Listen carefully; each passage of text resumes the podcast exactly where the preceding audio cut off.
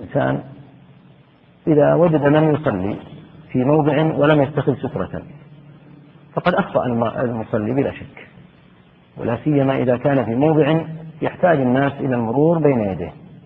في هذه الحالة عليه أن يقف. هذا الصحيح إن شاء الله أنه يقف. هو أخطأ فلا تخطأ أنت.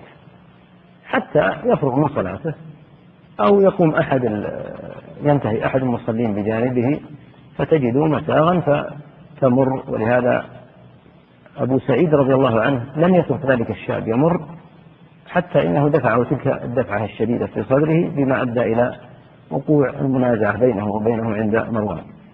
فالحاصل أن هذا ما ينبغي أن يلاحظ والحق أنه ينبغي أن يلاحظ هذا المصلي نفسه.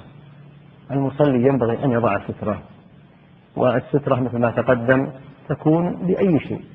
يمكن أن يقع به مسمى السترة كأن يصلي إلى عمود يصلي إلى مثل هذا الجدار يصلي إلى مثل آه، صندوق هذا صندوق المصاحف أو يجد رجلا جالسا فيصلي ويجعله بينه وبين الناس كل هذا مما في يده. إذا لم يقدر يؤجل يؤجل حتى يخفي الزحام فإما أن يصلي في بيته وإما أن ينتظر حتى ييسر الله له سترة.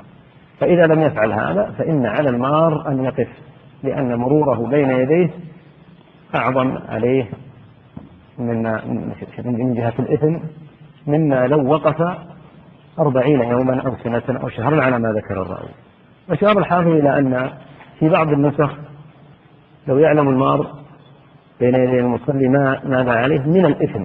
قال هذه غير محفوظة وإنما هي من نسخة الكشميهي يقول هو ليس من الحفاظ ولكنه ناسخ فيقول هي ليست في البخاري. نعم. باب باب استقبال الرجل صاحبه أو غيره في صلاته وهو يصلي. باب استقبال الرجل صاحبه. نعم. صاحبه أو غيره في أو غيره. أو غيره في صلاته وهو يصلي. وكره عثمان رضي الله تعالى عنه. أن يستقبل الرجل وهو يصلي وإنما هذا إذا اشتغل به. فأما إذا لم يشتغل فقد قال زيد بن ثابت رضي الله تعالى عنه ما باليت؟ إن الرجل لا يقطع صلاة الرجل. هذا المبحث أو الباب معقود فيما لو أن المصلي صلى وأمامه رجل. هل يصلي وأمامه رجل أو لا يصلي؟ فكأنه يرى رحمه الله تعالى التفصيل فيقول إن كان سيشتغل به بحيث إنه إذا دخل إذا إذا بدأ في صلاته اشتغل بهذا الرجل وصار وجود هذا الرجل أمامه مما يسبب له شيئا من التشوش في صلاته فلا يفعل. أما إن كان لا يشتغل به فإنه لا حرج من أن يصلي. سيأتينا إن شاء الله أحاديث تدل على أن النبي صلى الله عليه وسلم صلى وأمامه أم المؤمنين عائشة رضي الله تعالى عنها. فهذا محمول والله أعلم على أنها لا يشتغل بكون هذه الأم رضي الله عنها بين يديه صلى الله عليه وسلم. فالشيء الذي يؤدي إلى تشوش المصلي يتركه. فإذا كان يعلم أنه إذا كان أمامه رجل سيشوش هذا عليه يتركه ويصلي في موضع لا يكون في, في, في تشوش عليه. نعم. حدثنا إسماعيل بن خليل قال حدثنا علي بن مسهر عن الأعمش عن مسلم يعني ابن صبيح عن مسروق عن عائشة رضي الله تعالى عنها أنه ذكر عندها ما يقطع الصلاة فقالوا يقطعها الكلب والحمار والمرأة. قالت لقد جعلتمونا كلابا. لقد رأيت النبي صلى الله عليه وسلم يصلي وإني لبينه وبين القبلة وأنا مضطجعة على السرير فتكون لي الحاجة فأكره أن أستقبله فأنسل انسلالا وعن الأعمش عن إبراهيم عن الأسود عن عائشة رضي الله تعالى عنها نحوه. لما ذكروا عند عائشة رضي الله عنها كما تقدم في الحديث ما يقطع الصلاة وذكروا أن ما يقطعها الكلب والحمار والمرأة. قالت لقد جعلتمونا كلابا وفي بعض الروايات قالت بئس ما شبهتمونا بالكلاب والحمر. واستدلت على أن المرأة لا تقطع الصلاة لأنها كانت تصلي لأن النبي صلى الله عليه وسلم كان يصلي وكانت بينه وبين القبلة معترضة يعني مبتدعة رضي الله عنها. فتبدو لها الحاجة تريد يعني أن تذهب أو تنصرف تقول فأكره أن أن أمر بين يديه فأنسل انسلالا وتقدم أن هذا الحديث لا يعارض حديث أبي ذر وأن المنهي عنه هو المرور بين يدي المصلي. أما أن تصلي وأمامك مضطجع فهذا لا يقطع الصلاة. فما فهمته عائشة رضي الله عنها من أن الحديث يعني أن النساء والكلاب والحمير على حد سواء نقصدها رضي الله عنها في الحكم. وإلا فهي تعلم أن الله قد كرم بني آدم ولا يقال إن المسلمة مثل الكلب أو مثل الحمار قطعا. لكن تقول كيف جعلتمونا مثل هذا؟ خفي عليها والله أعلم مثل هذا الحديث حديث أبي ذر. وعذرها رضي الله عنها أنها تقول أنا أنقل لك من واقع ما كان عليه النبي صلى الله عليه وسلم حين كنت أصلي حين كان يصلي وأنا قدامه. وقلنا إن الفرق بين المرور بين يدي المصلي والاضطجاع أمام المصلي فرق بين. المنهي عنه هو أن تمر من بين يدي المصلي. هذا بلا شك منهي عنه. سواء للرجل أو للمرأة لكن إذا حصل من المرأة وكانت امرأة آه، قد بلغت فإن الصلاة تقطع بلا شك. وفي هذه الحالة على الإنسان أن يستأنفها. وإن كان بعض أهل العلم قد قال إنها لا تنقطع الصلاة إلا بالكلب الأسود فقط. فالحاصل أن هذا الحديث لا يعارض حديث أبي ذر رضي الله عنه. المتقدم إذ الحديث السابق في النهي عن المرور قدام المصلي.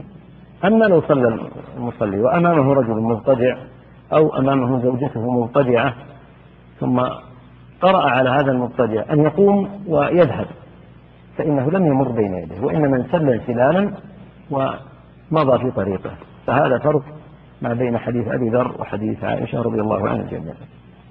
وبه يعلم ما ترجم عليه البخاري يعني يصلح أن تصلي وأمامك رجل بل يصلح أن تتخذه سترة.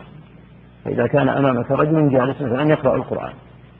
وأردت أن تتنفل فإنك يمكن أن تجعله بينك وبين قبلتك. هذا رجل جالس يقرأ القرآن قد يجلس له ربع ساعة أقل أكثر وأنت ستصلي فتصلي ويكون هو أمامك من أراد أن يمر فإنه يمر من أمام الرجل فيكون هذا الرجل بمثابة السترة لك أما إذا كان هذا يشغلك فإنك تبحث عن موضع لا يكون فيه انشغال. نعم. باب الصلاة خلف النائم. نعم. حدثنا مسدد قال حدثنا يحيى قال حدثنا هشام قال حدثني أبي عن عائشة رضي الله تعالى عنها قالت كان النبي صلى الله عليه وسلم يصلي وأنا راقدة معترضة على فراشه فإذا أراد أن يوتر أيقظني فأوترت. من طريقة البخاري رحمه الله تعالى أنه يأخذ الحديث ويترجم عليه تراجم عدة بيانا للفقه الموجود في الحديث. قد يورد الحديث مرات كثيرة جدا في عدد من الكتب والمواضع. يستنبط منها رحمه الله تعالى مجموعة من الفوائد كما سترى إن شاء الله تعالى من الاستنباطات الدقيقة جدا الدالة على فقهه. ولهذا قال فقه البخاري في تراجمه رحمه الله. أين فقه البخاري؟ في التراجم. ترجم ترجمة في غاية الدقة رحمه الله كما ستأتي نماذج لها إن شاء الله. فهنا أورد هذا الحديث وأن النبي صلى الله عليه وسلم صلى وقدمه عائشة لكن ترجم عليه بترجمة أخرى. الترجمة السابقة في استقبال الرجل رجلا أمامه ودل عليه بحديث عائشة إذا استقبل الرجل امرأته وهي أمامه وقد يقال إن التشوش بالمرأة أكثر فمن باب أولى أن يستقبل الرجل الذي لا يتشوش به. ثم ترجم ترجمة أخرى على نفس الحديث رحمه الله استقبال الصلاة خلف النائم. أنه يصلح أن يصلى أن يصلي آه، الرجل وأمامه نائم. وكأنه يشير رحمه الله إلى تضعيف ما ورد من النهي عن ذلك في بعض الروايات النهي عن الصلاة إلى النائم فيقول لا مانع من أن يصلي وأمامه رجل سواء كان هذا الرجل جالسا أو كان هذا الرجل مضطجعا واستدل بحديث عائشة رضي الله عنها بلفظ آخر. ذكر أن عائشة رضي الله عنها كان الرسول صلى الله عليه وسلم يصلي من الليل وكان يصلي ليلا طويلا عليه الصلاة والسلام. يصلي نصف الليل أو أقل قليلا أو أكثر قليلا عليه الصلاة والسلام. فإذا أراد أن ينكر في آخر الليل أيقظ أم المؤمنين رضي الله عنها فأوترت. وفيه اهتمام الرجل بأهله وحرصه على أن يصلي أهله ما يسر الله عز وجل ولو ولو الوتر. ويمكن أن عائشة أحتمل أن عائشة كانت تصلي من أول الليل رضي الله عنها وأرضاها ثم توتر من آخر الليل. نعم. باب التطوع خلف المرأة. حدثنا عبد الله بن يوسف قال أخبرنا مالك عن أبي النضر مولى عمر بن, عب... بن عبيد الله عن أبي سلمة بن عبد الرحمن عن عائشة رضي الله تعالى عنها زوج النبي صلى الله عليه وسلم أنها قالت كنت أنام بين يدي رسول الله صلى الله عليه وسلم ورجلاي في قبلته. فإذا سجد غمزني فقبضت رجلي فإذا قام بسطتهما قالت والبيوت يومئذ ليس فيها مصابيح. في هذا الحديث ترجم عليه رحمه الله تعالى ترجمة أخرى تتعلق بالتطوع خلف المرأة. السابقة التطوع خلف الرجل الصلاة خلف الرجل ثم خلف المضطجع أو النائم ثم الآن خلف المرأة. وكلها حديث واحد يستخرج منه هذه الفوائد رحمه الله وغفر الله له. ذكرت أم المؤمنين رضي الله عنها في هذه الرواية أنها كانت تنام بين يدي رسول الله صلى الله عليه وسلم ورجلاها في قبلته وكانت البيوت ضيقة ليست مثل البيوت الآن وكان النبي صلى الله عليه وسلم قد يصلي على فراشه صلى الله عليه وسلم. فإذا أراد السجود فإن موضع سجوده صلى الله عليه وسلم هو موضع رجليها فيغمزها عليه الصلاة والسلام حتى ترفع رجليها وتبعدها عن موضع سجوده فإذا سجد صلى الله عليه وسلم بسطت رجليها رضي الله عنها وأرضاها. وفيه فوائد كما قال شيخنا رحمه الله. من ضمنها جواز أن المرأة تضطجع أمام زوجها في مثل هذه الحالة ومن ضمنها أيضا أنه على الصحيح لا ينقض مس الرجل امرأته. إذا مس الرجل امرأته فإنه لا ينتقض النبي صلى الله عليه وسلم لا ينتقض وضوءه لأن النبي صلى الله عليه وسلم كان يمس رجليها لترفعها عن موضع سجوده وهو في الصلاة. فلو كان هذا مما ينتقض به الوضوء لترك صلى الله عليه وسلم لكان معنى ذلك أن وضوءه صلى الله عليه وسلم قد انتقض. والصحيح أن مس المرأة من قبل الرجل ليس فيه ما يستدعي انتقاض الوضوء يعني ليس مثل البول أو الغائط أو غيره من النواقض. أما قوله تبارك وتعالى أو لامستم النساء فإن معنى لامستم هنا الجماع المقصود به الجماع أو لامستم النساء لأن الله ذكر قبله الحدث الأصغر.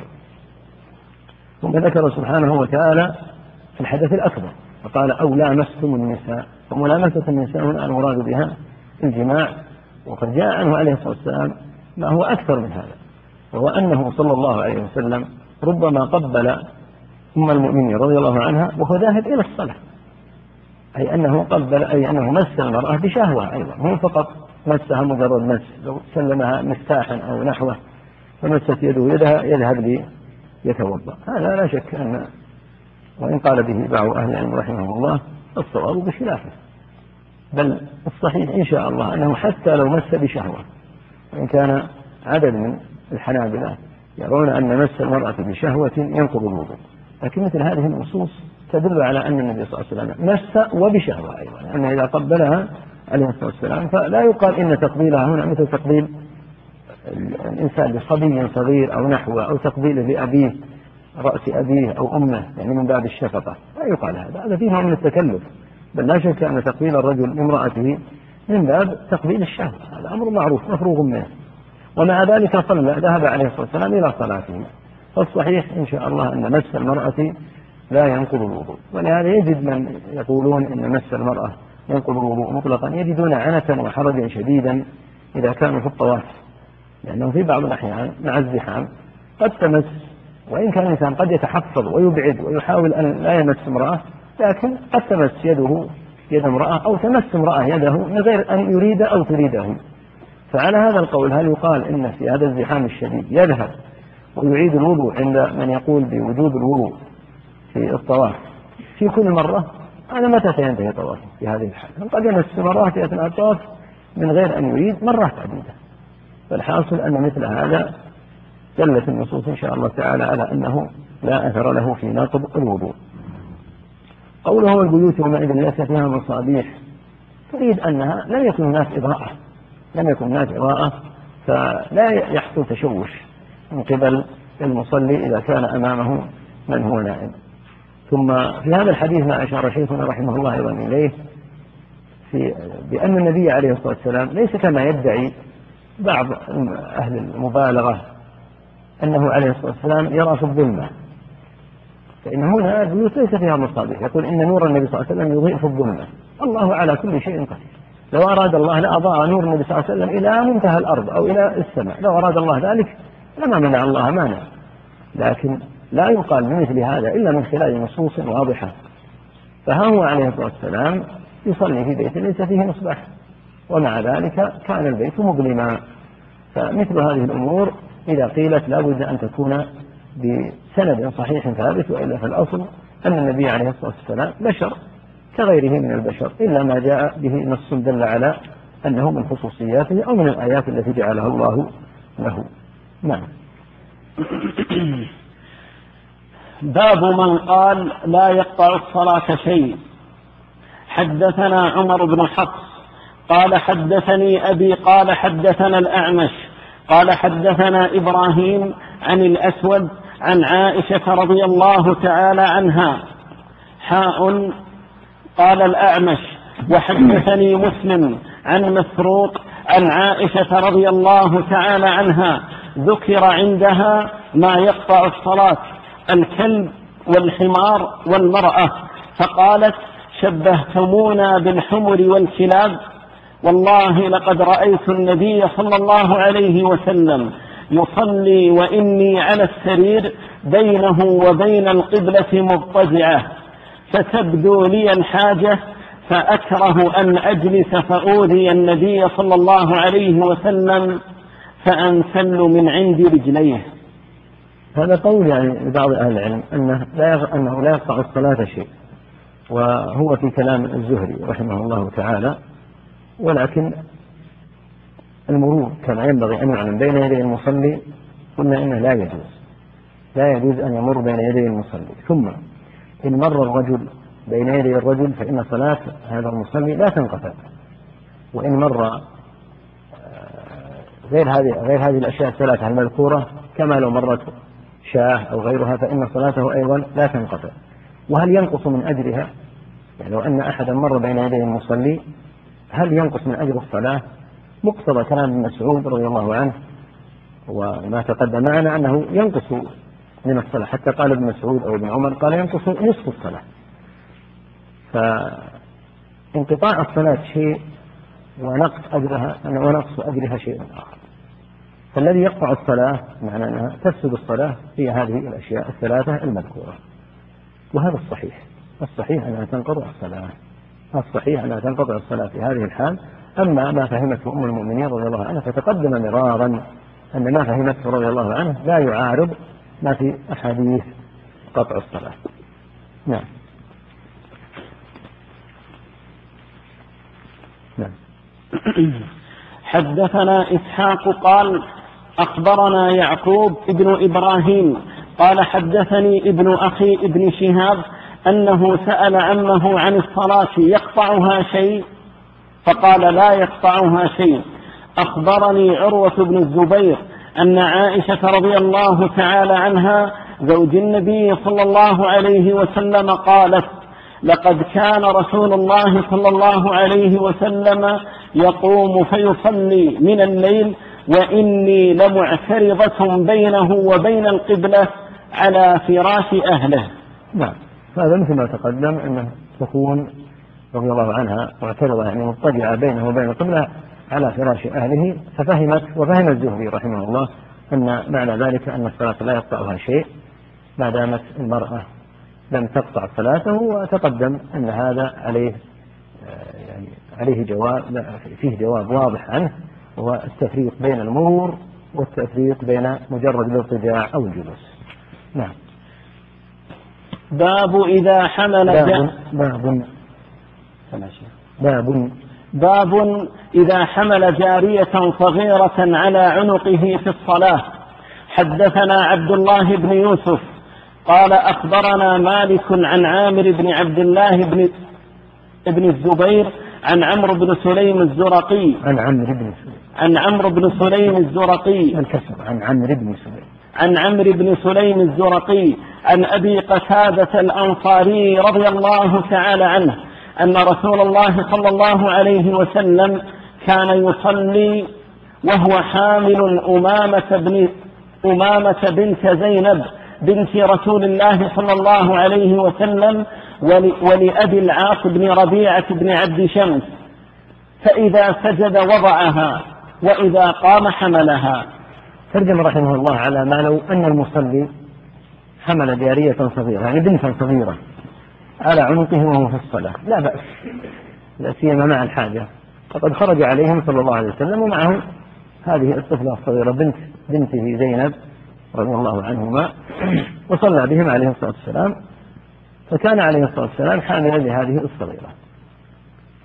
فإذا أراد أن يركع فإنه يضعها عليه الصلاة والسلام في الأرض.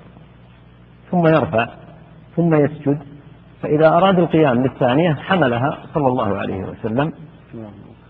وهذا فيه مدى عظمة خلقه عليه الصلاة والسلام. فإن الناس اليوم إذا صلوا لو أتاهم صبي صغير في مثل السنتين لا يفرق بين الصلاة وغيرها. أغضبهم ذلك وربما دفعوه على صغر سنه. والصغير من شأنه اللعب من شأنه كما حصل من الحسن والحسين رضي الله عنهم أنه إذا رأى والده يصلي مثلا ربما يأتي فيركب ظهره. فبقي عليه الصلاة والسلام ساجدا ولما أطال قال إن ابن بنتي استرحلني يعني جعلني راحلة فتركه عليه الصلاة والسلام حتى نزل.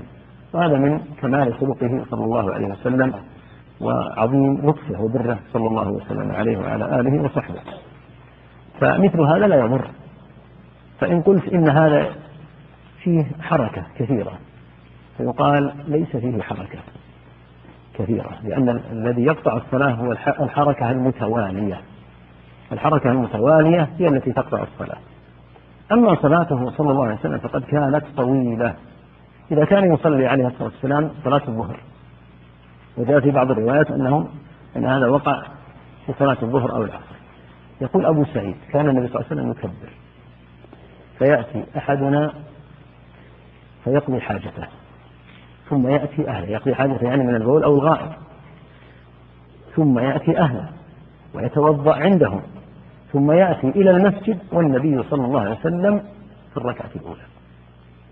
الآن صلاة الناس تنتهي في مثل هذا يعني في مثل هذا لو أن إنسانا ذهب إلى موضع ليقضي حاجته وكانوا ينأون بعيدا إذا أراد واحد منهم يقضي حاجته يبتعد قليلا حتى يجد موضعا بعيدا عن أعين الناس. ثم يرجع ليتوضأ.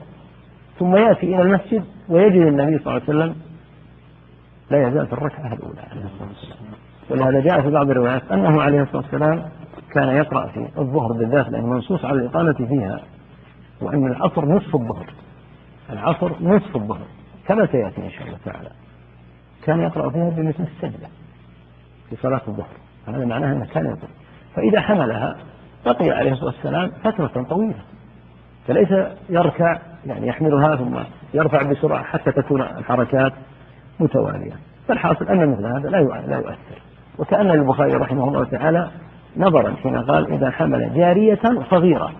يعني مثل هذا يتصور في في حمل البنت الصغيرة قال شيخنا رحمه الله إنه لو يحتاج إلى أن يحمل معه شنطة في الصلاة مثلا يخشى أن تسرق. هل له أن يحملها؟ قد يكون فيها أموال. يقول ما في مانع. يعني نخشى أن تسرق مثلا هذه الحقيبة فيمكن أن يحملها في الصلاة وإذا أراد السجود وضعها أمامه ثم يأخذها. خشية من أن يضعها مثلا في مؤخر المسجد فتسرق. يقول فمثل هذا عند الحاجة لا بأس به ولا يضر الصلاة لأن الممنوع هو الحركة المتوالية. أما الحركات المتفرقة فإنها بلا شك لا تؤثر في الصلاة. وإن كان كما تقدم أنه ينبغي أن يحرص المصلي على التقليل من الحركة بحيث لا يتحرك إلا حركة يحتاجها كأن يحتاج يعني إلى أن يحتك كما جاء عن علي رضي الله عنه كان لا يتحرك إلا أن يحتاج أن يحتك يعني قد يحتاج أنه يحتك في رأسه أو مثلا في يده هذا لا بأس به. أو لو أنه مثلا سقطت عمامته فعدلها. لكن لا تكون هذه العمامة هي شغلها الشاغل وهمه. دائما يديه في العمامة. دائما يديه في العمامة. عند الركوع عند الرفع عند التكبير. لكن لو لم يحتاج إلى تعديلها مثل ما لو سجد فسقطت أو يعني تحركت فلا مانع من هذا. وهذه هذه الحالة لا تكون حركته متوالية بل تكون حركة بين يعني أطرافها تقطعا. نعم.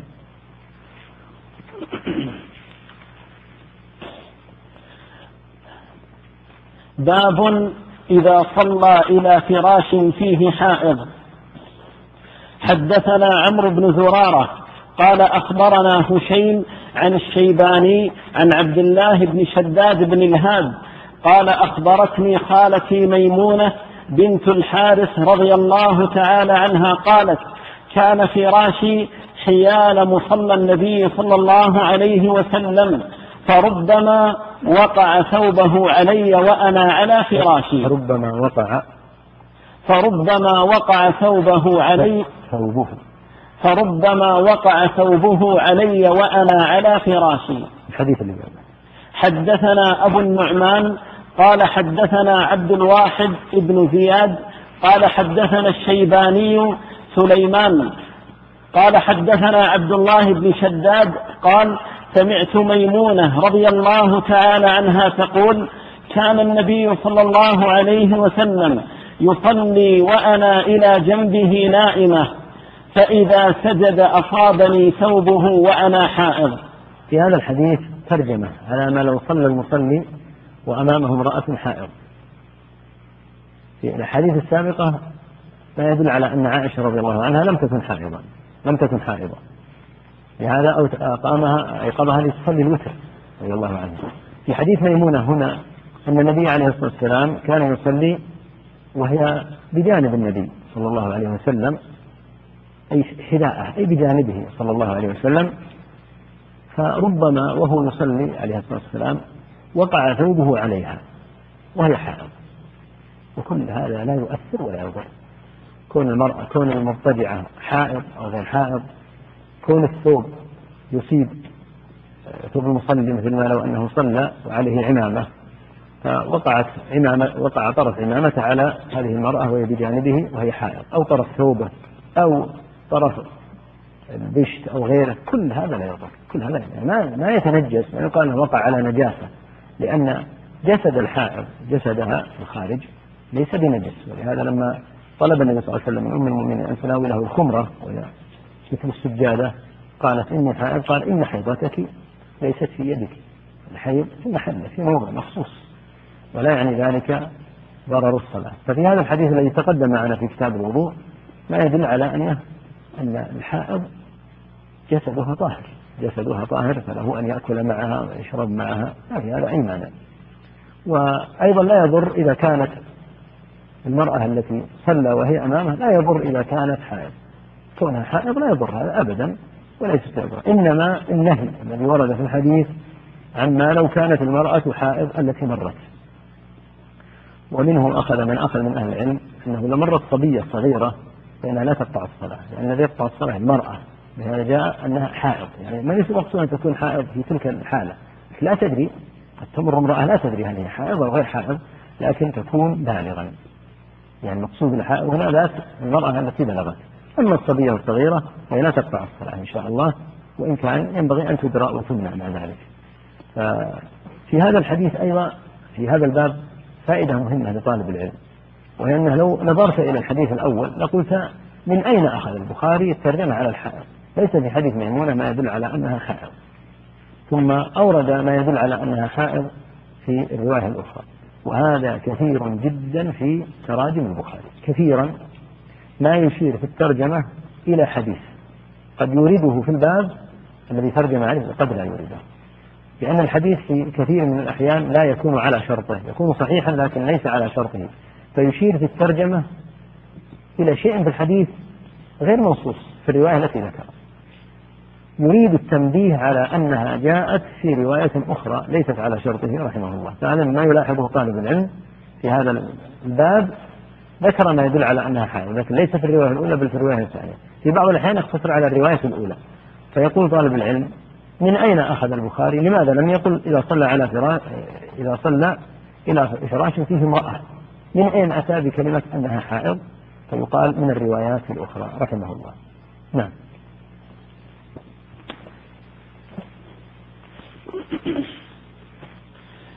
وزاد مسدد عن خالد قال حدثنا سليمان الشيباني وأنا حائض نعم. باب هل يغمز الرجل امرأته عند السجود لكي يسجد حدثنا عمرو بن علي قال حدثنا يحيى قال حدثنا عبيد الله قال حدثنا حدثنا عبيد الله قال حدثنا القاسم عن عائشة رضي الله تعالى عنها قالت بئس ما عدلتمونا بالكلب والحمار. لقد رأيتني ورسول الله صلى الله عليه وسلم يصلي وأنا مضطجعة بينه وبين القبلة. فإذا أراد أن يسجد غمز فإذا أراد. فإذا أراد أن يسجد نعم. غمز رجلي فقبضتهما. كل هذا تقدم لأنه لا مانع من أن يغمز الرجل رجلي امرأته عند السجود لكي يسجد. يشير إليها يعني يمسها هكذا. ما في مانع. ولا يقال إن إن إن وضوءه قد انتقض لأن هذا فعل رسول الله صلى الله عليه وسلم. لأنه لو كان بمجرد أن يمسها ينتقض وضوءه كما تقدم لكان من ذلك أنها أنه مثل ما لو أحدث المصلي. وهذا ليس بسبيل. نعم. باب المرأة تطرح عن المصلي شيئا من الأذى. حدثنا أحمد ابن إسحاق السرما السرماري. السورماري السورماري. هذا أحد شيوخ البخاري رحمه الله وكان من الأبطال الأفذاذ قتل ألفا من الكفار رحمه الله غفر الله له. كان من المجاهدين وقال لولا أن تكون بدعة لأوصيت أن يدفن سيفي معي رحمه الله. ولكن أخشى أني أفتح بدعة لا أصل لها. وقد قتل ألفا من الكفار رحمه الله في الجهاد في سبيل الله رحمة الله عليه. نعم. إلى سيرة في مثل الأيام رحمة الله عليه رحمه الله. نعم. قال حدثنا عبيد الله بن موسى قال حدثنا؟ قال حدثنا عبيد الله بن ابن ابن موسى قال حدثنا إسرائيل عن أبي إسحاق عن عمرو بن ميمون. عن عن عمرو بن ميمون عن عبد الله قال بينما رسول الله صلى الله عليه وسلم قائم يصلي عند الكعبة وجمع قريش في وجمع. قريش في مجالسهم. إذ قال قائل منهم ألا تنظرون إلى هذا المرائي؟ أيكم يقوم إلى جزور آل فلان؟ فيعمد إلى فرثها ودمها وسلاها فيجيء به. ثم يمهله حتى إذا سجد وضعه بين كتفيه فانبعث أشقاهم فلما سجد رسول الله صلى الله عليه وسلم وضعه بين كتفيه وثبت النبي صلى الله عليه وسلم ساجدا. فضحكوا حتى مال بعضهم إلى بعض من الضحك. فانطلق منطلق إلى فاطمة عليها السلام وهي جويرية. فأقبلت تسعى فأقبلت تسعى وثبت النبي صلى الله عليه وسلم ساجدا حتى ألقته عنه وأقبلت عليهم تسبهم. فلما قضى رسول الله صلى الله عليه وسلم الصلاة قال اللهم عليك بقريش. اللهم عليك بقريش. اللهم عليك بقريش. ثم سمى. اللهم عليك بعمرو بن هشام وعتبة بن ربيعة وشيبة بن ربيعة والوليد بن عق... ابن ابن عتب والوليد والوليد بن عتبة وأمية بن خلف وعقبة بن أبي معيط وعمارة بن الوليد. قال عبد الله رضي الله تعالى عنه فوالله لقد رأيتهم سرعى يوم بدر ثم سحبوا إلى القليب قليب بدر. ثم قال رسول الله صلى الله عليه وسلم وأتبع أصحاب القليب لعنة. في هذا الحديث ترجم رحمه الله على المرأة. لو أنها أتت وطرحت من على المصلي شيئا من الأذى. لو أنها أتت قد تأتي من أمامه. فإذا كان على ظهر المصلي شيئا من الأذى شيء من الأذى وأزالته المرأة. هذا الحديث لا شك أنه قديم جدا وكان في مكة وعبد الله هو ابن مسعود رضي الله عنه. رآهم على هذه الهيئة. لا يستطيع أن يفعل أي شيء. فكان عليه الصلاة والسلام يصلي فقال هذا الجمع جمع الأشقياء ألا ترون إلى هذا المرائي؟ المرائي هو الذي يظهر العمل أمام الناس. قال يدل على أن الرسل تتهم بما ليس فيها. فحري بالدعاة إلى الله أن يتهموا بمثلهم. وإلا فإذا كان رسول الله صلى الله عليه وسلم مرائيا فمن هو المخلص؟ اللهم صل عليه وسلم تسليما كثيرا. ولا غرابة اتهموه بالكذب وبالسحر وبكل شيء. فلما فعلوا هذه الفعلة القبيحة قالوا أيكم يذهب فيأتي بسلا جزور بني فلان. جزور ناقة ولدت والسلامة يكون من آثار الولادة. مجموعة من القذارات المعروفة التي تكون عند مع الولادة. فانطلق أشقاهم وهو عقبة بن أبي معيط. قاتله الله.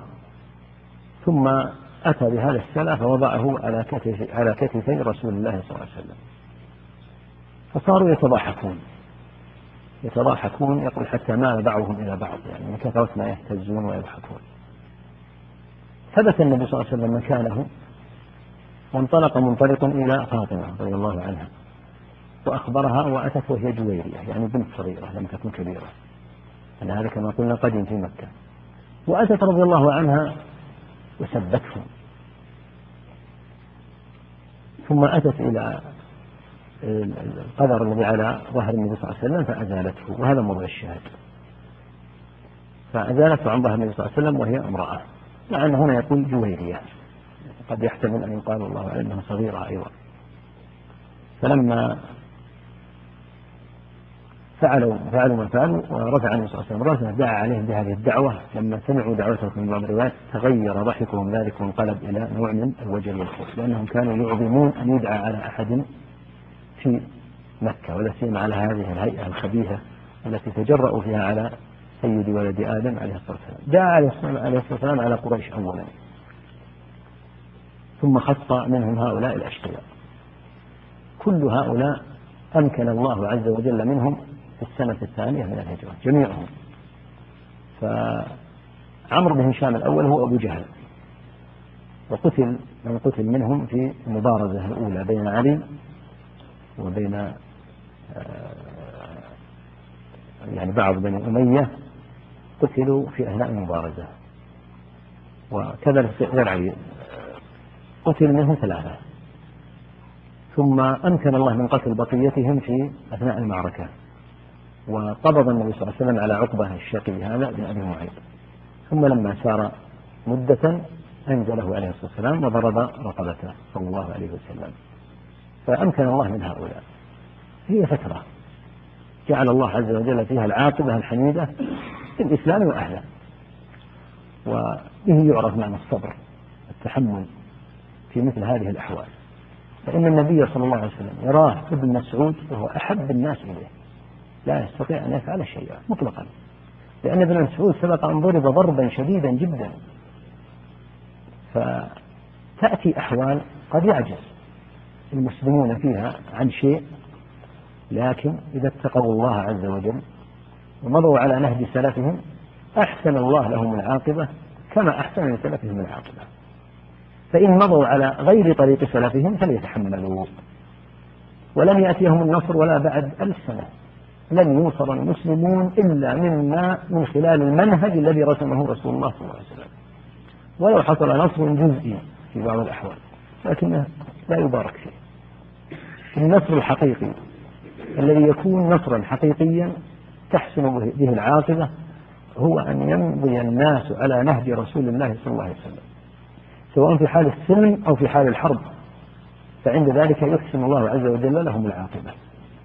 وقد تقتضي بعض الأحوال الصبر والتحمل لأن الوضع في مكة كان وضع قلة مستضعفة في مجتمع طاغ كافر. وعدد الكفار وقوتهم أكبر بكثير ولا تقارن بقوة المسلمين. لكن الله تبارك وتعالى ما هي إلا بمجرد أن هاجر النبي صلى الله عليه وسلم في السنة الثانية مباشرة. أتت تلك المعركة الفاصلة العظيمة التي قتل فيها هؤلاء كلهم. كل هؤلاء قتلوا في معركة بدر. بحمد الله ومنته وقتل من صناديد قريش غيرهم. وقتل من قريش سبعون شخصا. والسبعون قديما ليست مثل السبعين الآن. إذا سمعت أن قتل سبعون عام الرجيع من المسلمين أو قتل سبعون من كفرة قريش في عام بدر أو قتل سبعون من المسلمين في أحد السبعون قديما كثيرة جدا جدا ليست مثل السبعين الآن. لأن في البخاري أن النبي عليه الصلاة والسلام أمر أن يحصى من ينفض من ينفض في الإسلام في بعض في بعض الأحوال. في بعض في أثناء يعني سنين الهجرة. فوجد عددهم خمسة عشرة مئة يعني ألف وخمسمائة. ألف وخمسمائة فيهم رجال ونساء وصبيان. عدد كبير سبعون فيهم. فإذا قتل سبعون من المقاتلين فهذا عدد غفير جدا. لأن النساء لا يقاتلن والصبيان لا يقاتلن. فإذا قتل سبعون من الألف وخمسمائة فهو عدد كثير أصلا. فكيف إذا كان جميع هؤلاء من المقاتلين؟ ولهذا سمى الله ما وقع في أحد سماه مصيبة.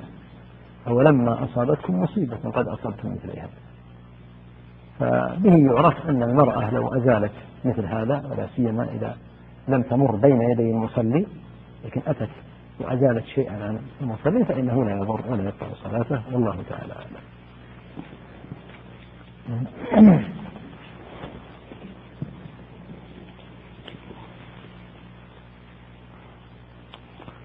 يقول ما حكم مرور المرأة بين المصلي في المسجد الحرام؟ تقدم هذا في الدرس الماضي. وأن من أهل العلم ومنهم البخاري من يرى أن السترة تكون في مكة وغيرها. ومنهم من يقول أن وضع المسجد الحرام مثل المسجد النبوي ومواضع الزحام تختلف لمشقة التحفظ. تقدم هذا البحث. مرور الأطفال ينقص أجر الصلاة. مقتضى كلام ابن مسعود أنه ينقص أجر الصلاة. ما الحكمة أن المرأة والحمار والكلب يقطعون أما غيرهم فلا. الأمر عند الله عز وجل لكن قطعا إذا ورد الحديث فعلى الرأس والعين يتكلم أهل العلم رحمه الله عن الحكمة عادة على سبيل التقدير والظن لا على سبيل القطع والجزم. يقول أيهما يقدم الآن سنة النبي صلى الله عليه وسلم أنه أطال في الظهر أم مراعاة الجماعة في قوله صلى الله عليه وسلم أيكم أما الناس فليخفف ومن قال إن هذا الحديث يخالف سنة النبي صلى الله عليه وسلم.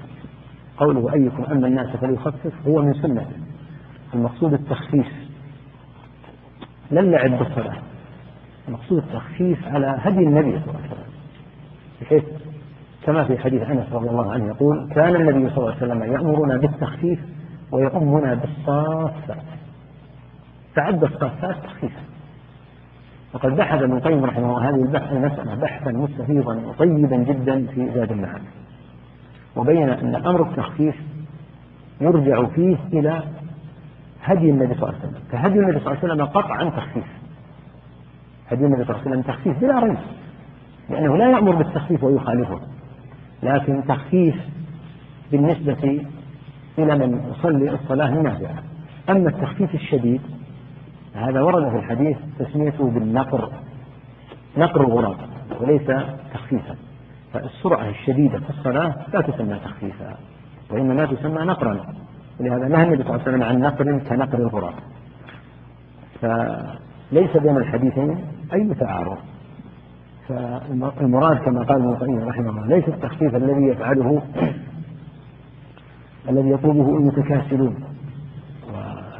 الذين يريدون الفراغ من الصلاة السرعان الذين يريدون خروج من المسجد ساعة يدخل يظل يشتم الناس ويقلق الناس ويقلق المؤذن أقيموا أقيموا وكأنه على جمر قد يتأخر الإمام إما يعني يريد أن يتوضأ أو لازدحام في الطريق أو لأي أمر. أنت الحمد لله باقي في خير. انتظر كبر صل ركعتين فإن أتى فالحمد لله إذا لم يأتي سبح واذكر ربك أو اقرأ القرآن انشغل ما ينفع. تأخر الإمام دقيقة أو دقيقتين يضرك.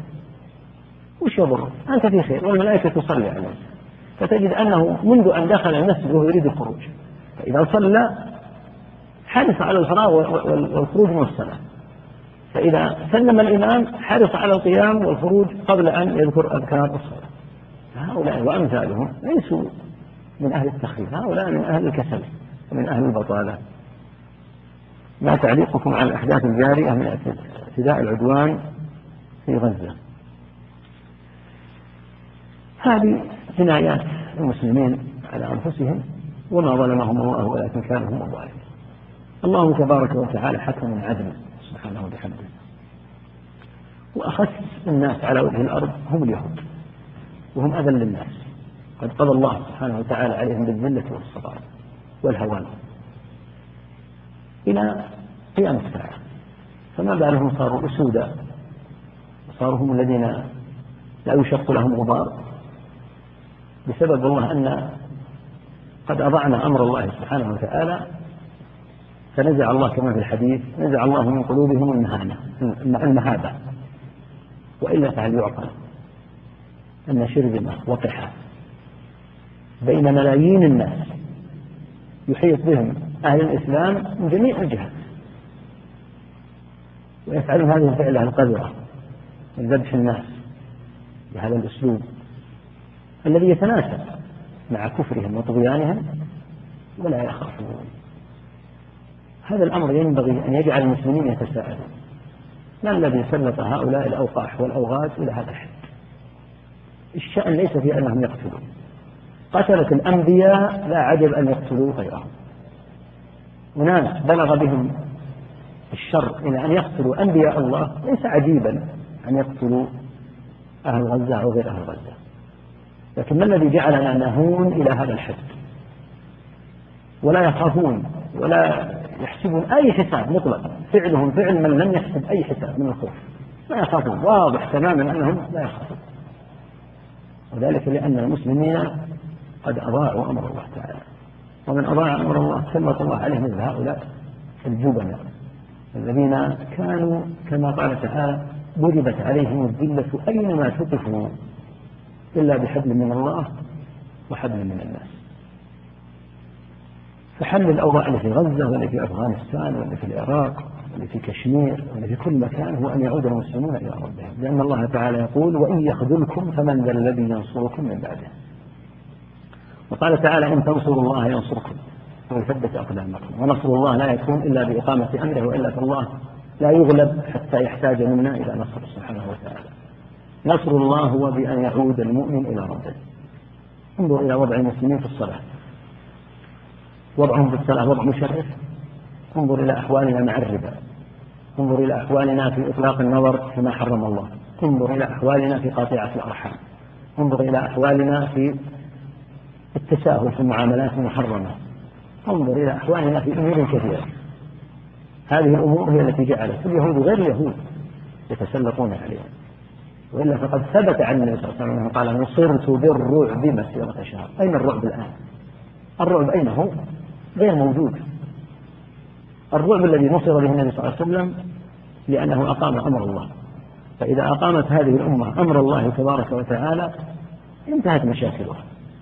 وهذا كله يقتضي من المسلم أن يعود إلى نفسه فيقول لعلي أنا سبب من الأسباب الموجودة التي جعلت وضع المسلمين بهذا الحال.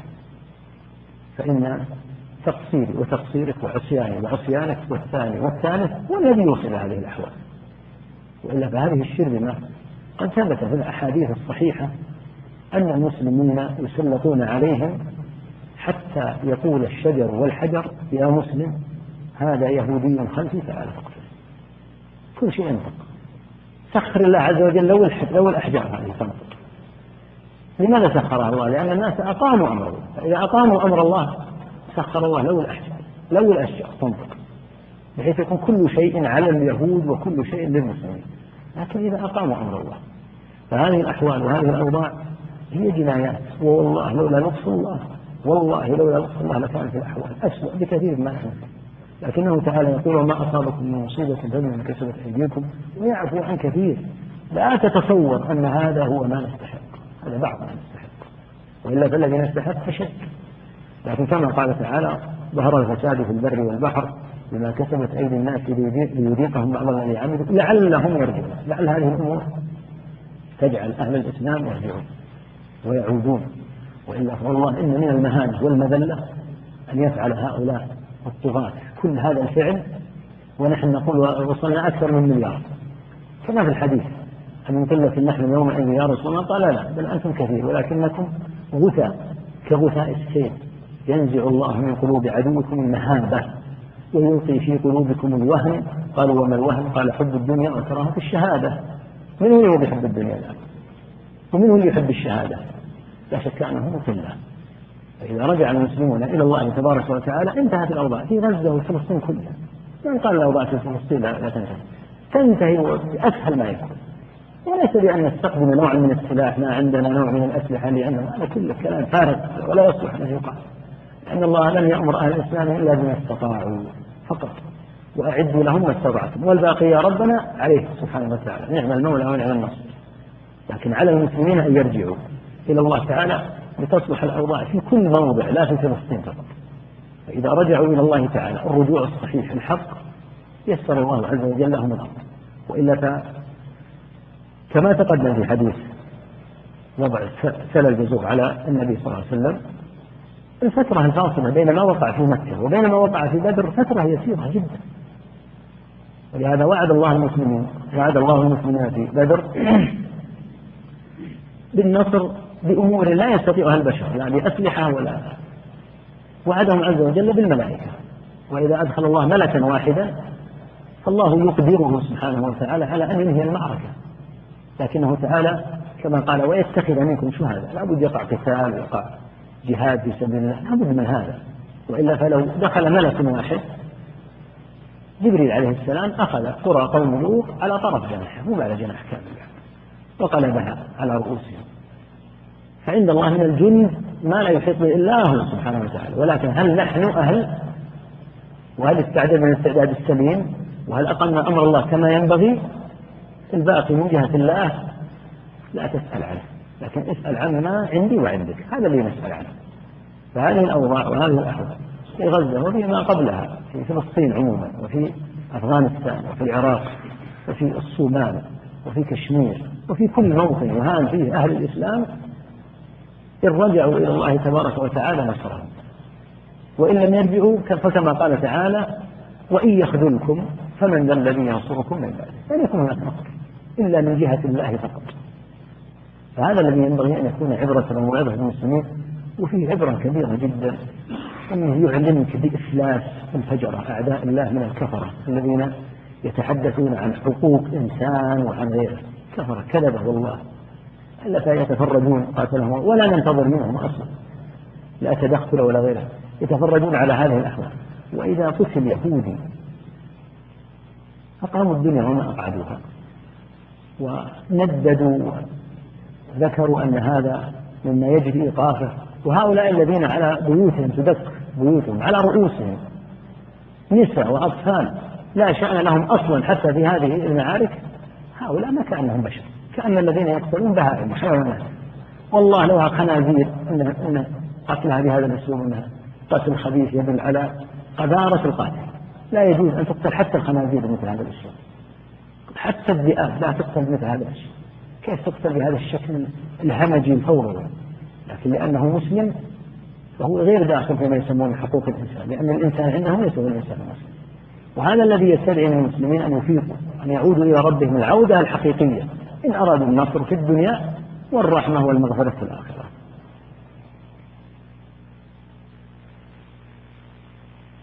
يسأل عن العامة الذين يستنكرون أعمالا نريد أن نطبقها وهي من السنة. فكيف العمل؟ وجهوا العامة. العامة فيهم خير كثير ولا سيما كبار السن.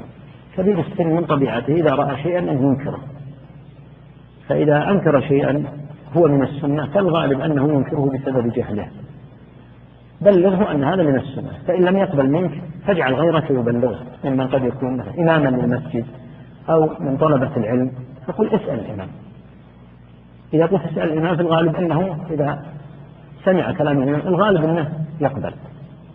إذا لم يسمع منه نقول اتصل بأحد أهل العلم المشاهير الكبار أو أنا أتصل وأنت تسمع وتسمع الجواب فالغالب أنه ينتهي ينتهي إشكاله. لكن هم يرون أشياء لا يعرفونها ولم يروها يعني منذ زمن فإذا رأوا مثل هذه الأمور ظنوها من تحور الشباب وعجائب الشباب وتقلبات الشباب فإذا أعلموا بالسنة تجد أنهم يبادرون إليها.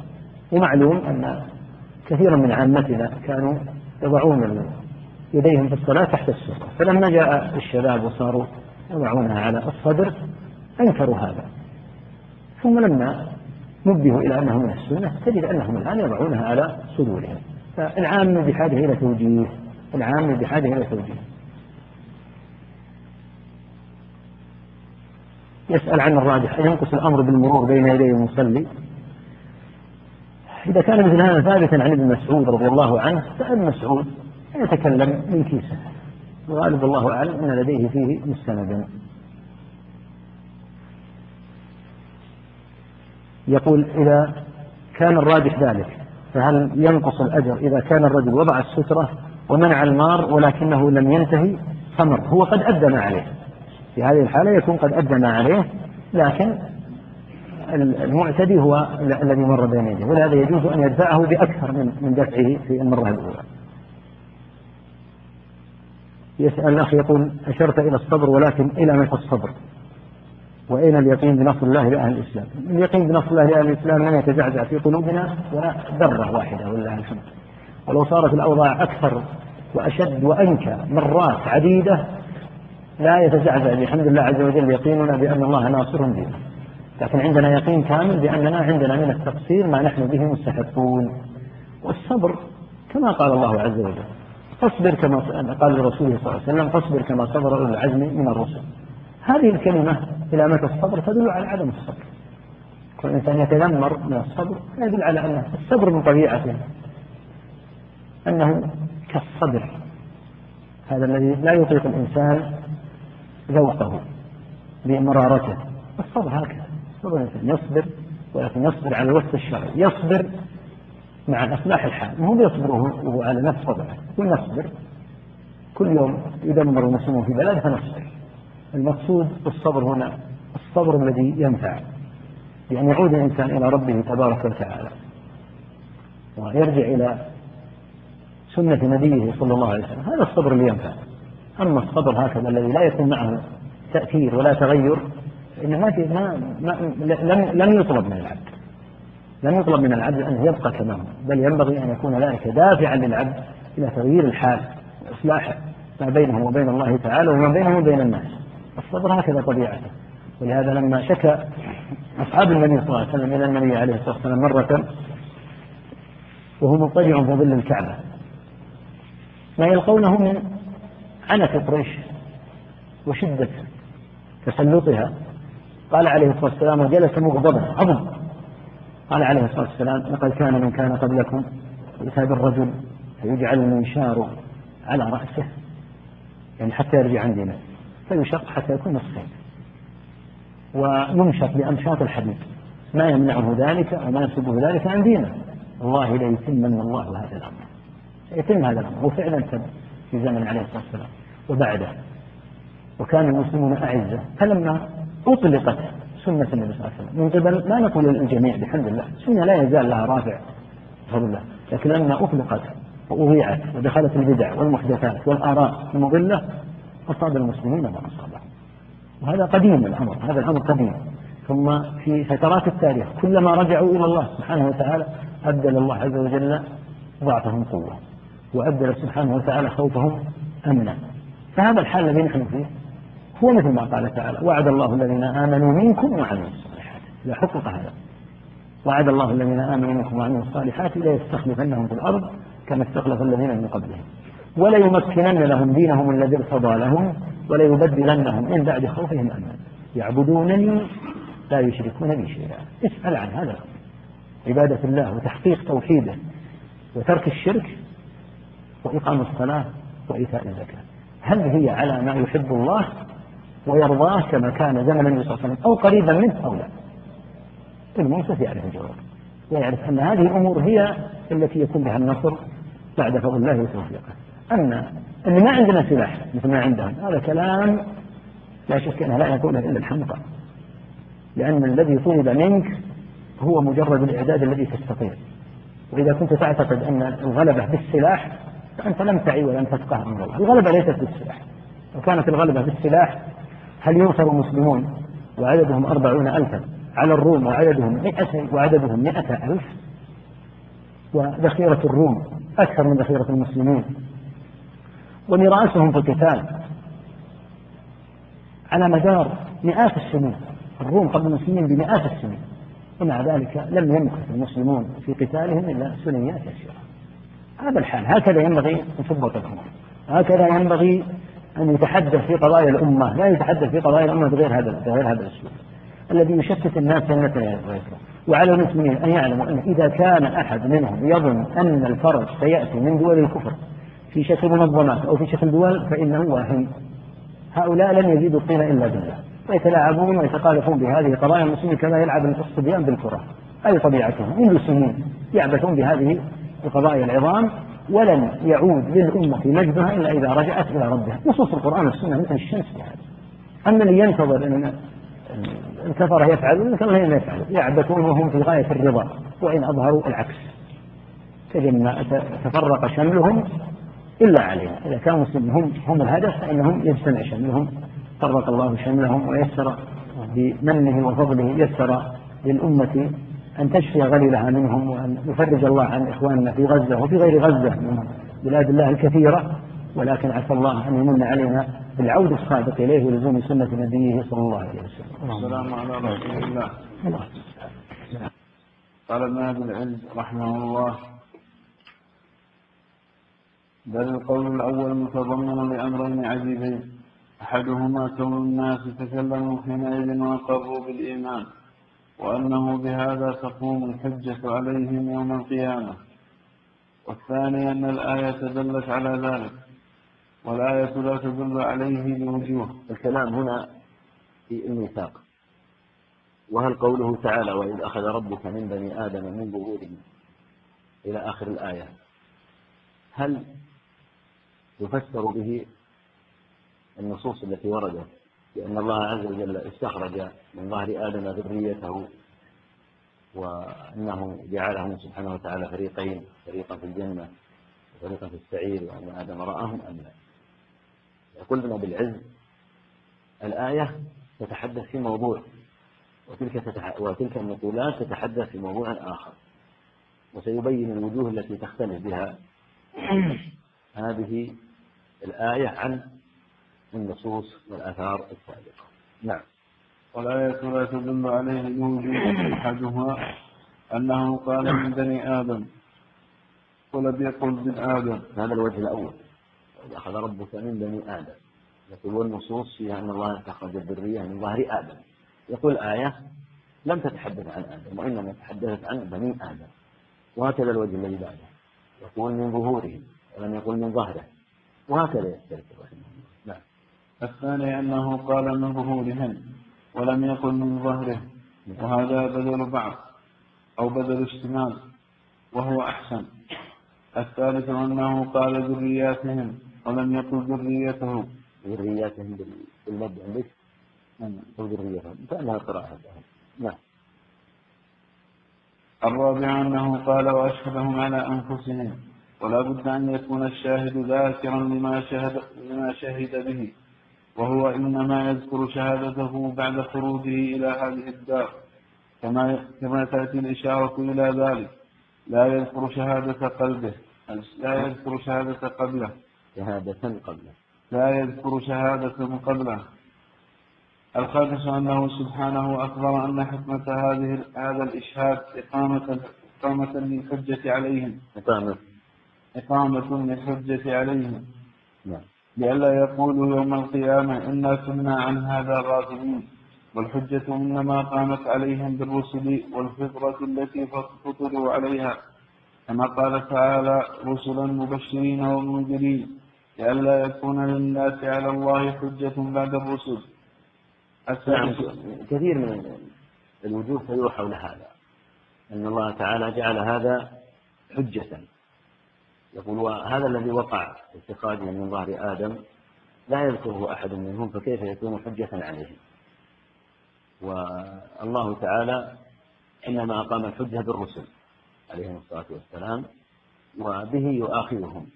أما هذا الذي وقع يقول من اتخاذهم من ظهر آدم فكيف يؤاخذون به وهم لا يذكرونه أصلا؟ هذه وجهة من جعل الآية غير النصوص السابقة. نعم. السادس تذكيرهم بذلك لئلا يقولوا يوم القيامة إنا كنا عن هذا غافلين. ومعلوم أن أنهم غافلون عن الإخراج لهم من صلب آدم كلهم وإشهادهم جميعا ذلك الوقت. فهذا لا يذكره أحد منهم. السابع قوله تعالى أو تقولوا إنما أشرك آباؤنا من قبل وكنا ذرية من بعدهم. وذكر حكمتين في هذا الإشهاد. لئلا يدعوا الغفلة أو يدعوا التقليد فالغافل لا شعور له والمقلد متبع في تقليده لغيره. ولا ولا تترتب هاتان الحكمتان إلا على ما قامت به الحجة من الرسل والفطرة. هكذا في نفس الآية. أن تقولوا إنما أشرك آباؤنا من قبل وكنا ذرية من بعدهم. أفتهلكنا بما فعل المفسدون. يقول هذا الأمر وإزالة هذا الذي يتعللون به لا يكون إلا بالرسل عليهم الصلاة والسلام. لا بذلك الأمر الذي وقع في ظهر آدم نعم. الثامن قوله أفتهلكنا بما فعل المبطلون أي توعدهم بجحودهم وشركهم بما قالوا ذلك. وهو أي, أي, أي توعدهم بجحودهم نعم. وشركهم لما قالوا ذلك. لو عذبهم عذبهم بجحودهم. نعم الذي عندك شو توعدهم بجحودهم. نعم.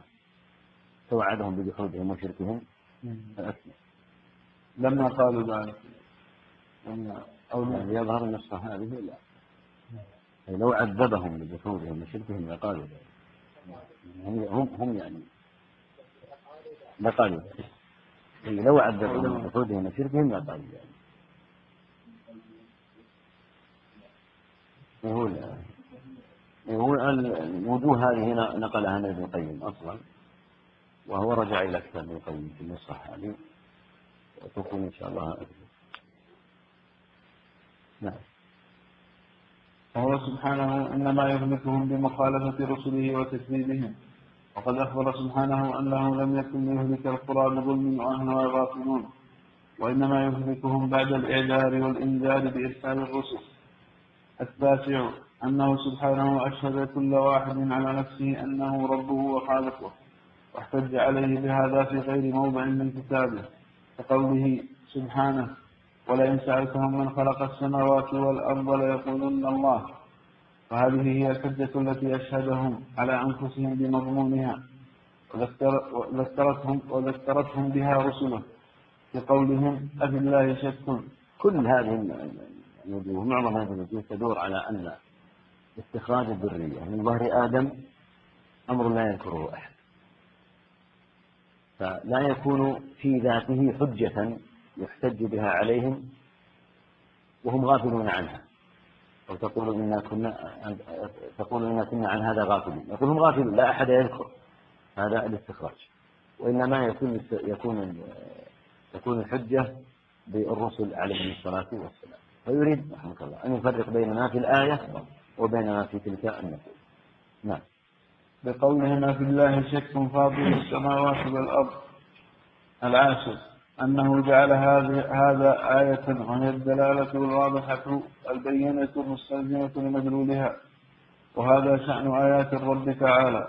فقال تعالى وكذلك نفصل الآيات ولعلهم يرجعون. وإنما ذلك بالفطرة التي فطر الناس عليها لا تبديل لخلق الله. ما من مولود إلا يولد على الفطرة لا يولد مولود على غير هذه الفطرة. هذا أمر مفروغ منه لا تبديل لا تغيير. وقد تقدمت الإشارة إلى هذا والله أعلم. كل هذه الوجوه بما تقدم يريد بها أن يقول إن المراد أنهم فطروا فطرة.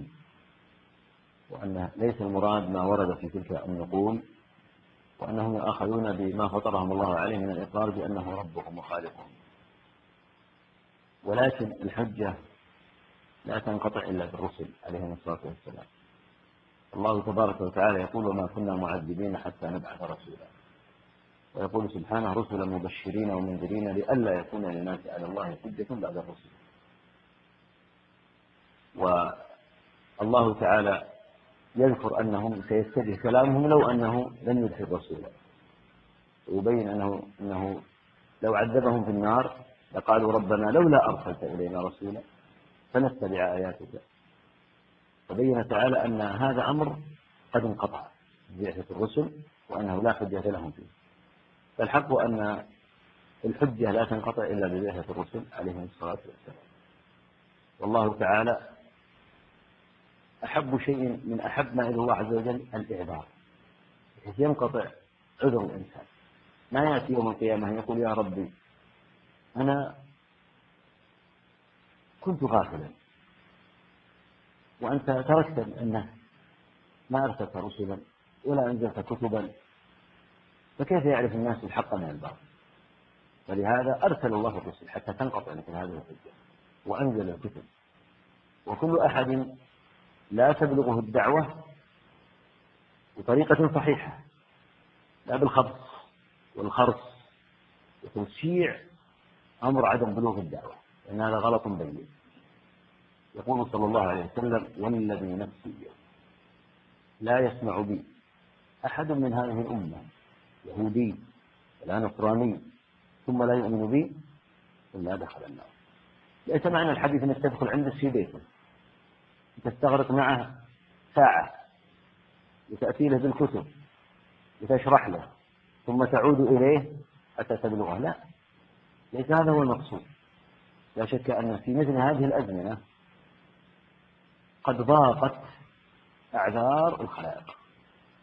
فإن الناس الآن إذا أرادوا كثير منهم إذا أراد شيئا دخل عن طريق هذه الشبكة وعرف مجموعة غير قليلة من المعلومات. وهذا في العرب والعجم على حد سواء. فلماذا هم صادفون وغافلون ومعرضون عن أمر دين الإسلام؟ والتوسع بهذا الوضع يقول البعض إن نسب الذين ينتبه لهم الدعوة كذا وكذا خرص خبص. هذا غيب لا يعلمه إلا الله سبحانه وتعالى. من قال فيما مثل هذا؟ هذا لا يعلمه إلا علام الغيوب سبحانه وتعالى. والتوسع بحيث يكون أكثر البشرية معذورون؟ هذا من العجائب والغرائب. إذا كان أكثر البشرية معذورون فما كان بعثة محمد صلى الله عليه وسلم نعم هناك معذورون بلا ريب.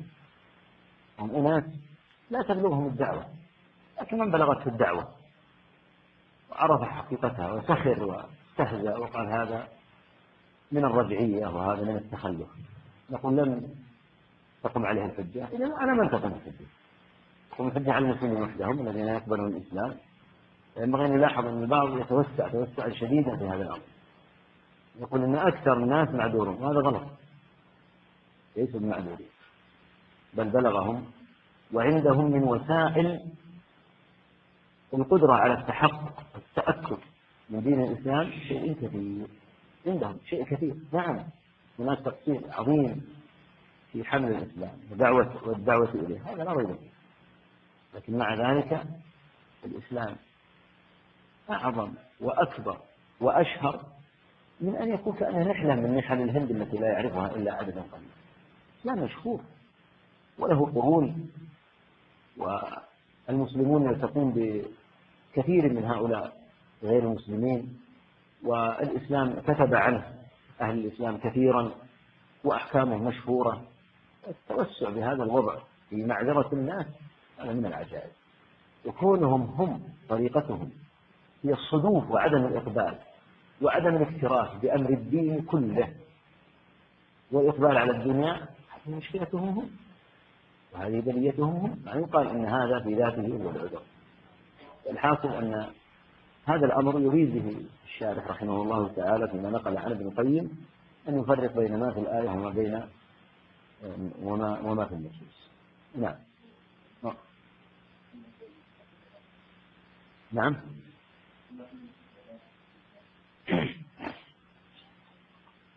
وكانت الفطرة تكفي وحدها.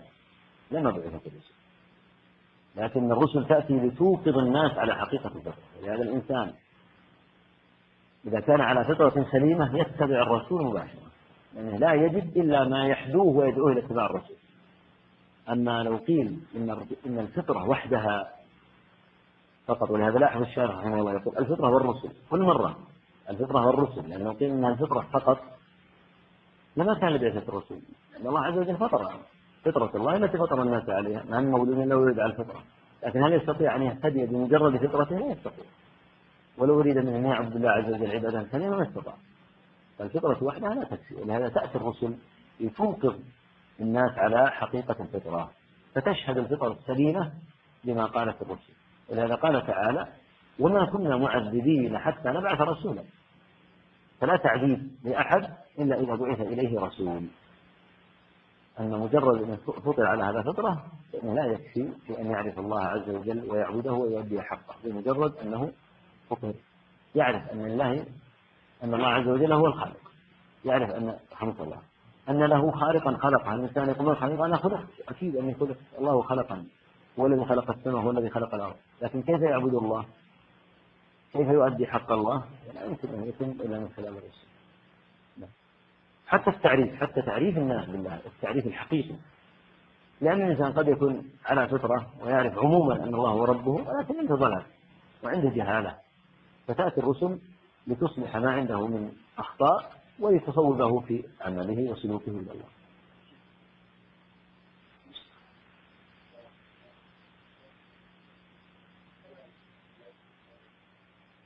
يختلف الحال. يعني ينبغي أن يعرف أنه يختلف الحال بحسب الأشخاص. هناك من الناس من عنده لغات عديدة. ولديه قدرة ولديه سفر يذهب ويأتي ويسافر ويدخل إلى بلاد المسلمين ويلتقي بهم ويقرأ كتبا عن الإسلام. مما كتبه المسلمون عن حقيقة الإسلام. ويجلس يقول أنا لم أقتنع وأحتاج وأحتاج. وهناك أيضا يعني من قد بلغهم الإسلام نحن نقول إن بعضهم يبلغه بلوغ يبلغهم بلوغا مشوعا ولكن هم في الحقيقة يعتبرونه هو في ذاته تشويها. كثير منهم أصلا إذا قيل إن الله عز وجل ملائكة وجنة ونارا استخفوا بمثل هذا وروا أنه ليس كلام صحيحا أن هذا كلام لا لا يمكن أن يقبلوه ولا أن يتعاملوا معه. فهم في في يعني الإسلام في ذاته غير مقبول لديهم.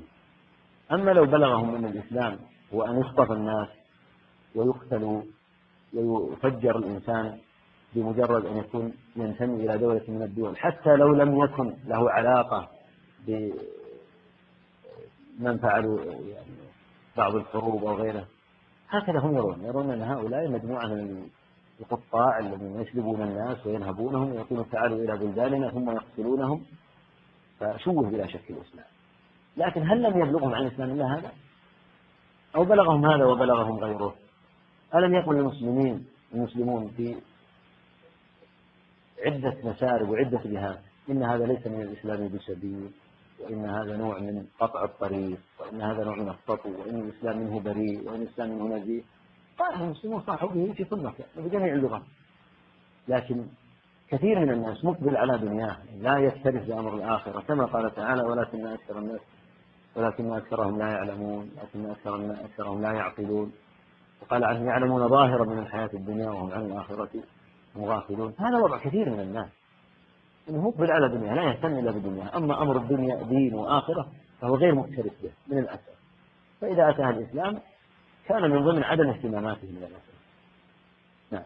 وقد تفطن لهذا ابن عطية وغيره ولكن هابوا مخالفة ظاهر تلك الأحاديث التي فيها التصريح بأن الله أخرجهم وأشهدهم على أنفسهم ثم أعادهم. وكذلك حكى القولين الشيخ أبو منصور الماتوريدي ماتوريدي الماتوريدي في شرح التأويلات ورجح القول الثاني وتكلم عليه ومال إليه. أبو منصور أبو منصور الماتوريدي هو الذي تنتمي إليه طائفة الماتريدية وهم قريبون من الأشاعرة ولديهم بعض المخالفات للأشاعرة في مسائل معروفة ولكنهم عموما من صفات الصفات ولديهم قرب من المعتزلة أكثر من قرب الأشاعرة نعم. لا شك أن الإقرار بالربوبية أمر فطري والشرك حادث طارئ والإبناء والأبناء. والأبناء تقلدوه عن الآباء. فإذا فإذا احتجوا يوم القيامة بأن الآباء أشركوا ونحن جرينا على عادتهم كما يجري الناس على عادة آبائهم في المطاعم والملابس والمساكن يقال لهم أنتم كنتم معترفين بالصانع مقرين بأن الله ربكم ربكم. مقرين بأن الله ربكم لا شريك له. وقد شهدتم بذلك على أنفسكم. فإن شهادة المرء على نفسه هي إقراره بالشيء. ليس إلا ليس إلا. قال الله تعالى يا أيها الذين آمنوا كونوا قوامين بالقسط شهداء لله ولو على أنفسكم. وليس المراد أن يقول أشهد على نفسي بكذا. بل من أقر بشيء فقد شهد على نفسه نعم. مراده بقولها. وأشهدهم على أنفسهم. يقول ليس بالضرورة أن ينطقوا. يقولوا بلى هذا مراده إنما الشهادة هي مجرد الإقرار. مجرد الإقرار بهذا يكفي. هذا هذا يعني ما يتأتى على القول الثاني. قول من يقول ان المراد به فطرهم على هذا. فيقول لا يلزم أن ينطق ويقول بلى لكن يكفي أن يقر يقول وهو مذكور على أن الله تعالى هو ربه وانه سبحانه وتعالى هو الذي أوجد هذه الخلائق.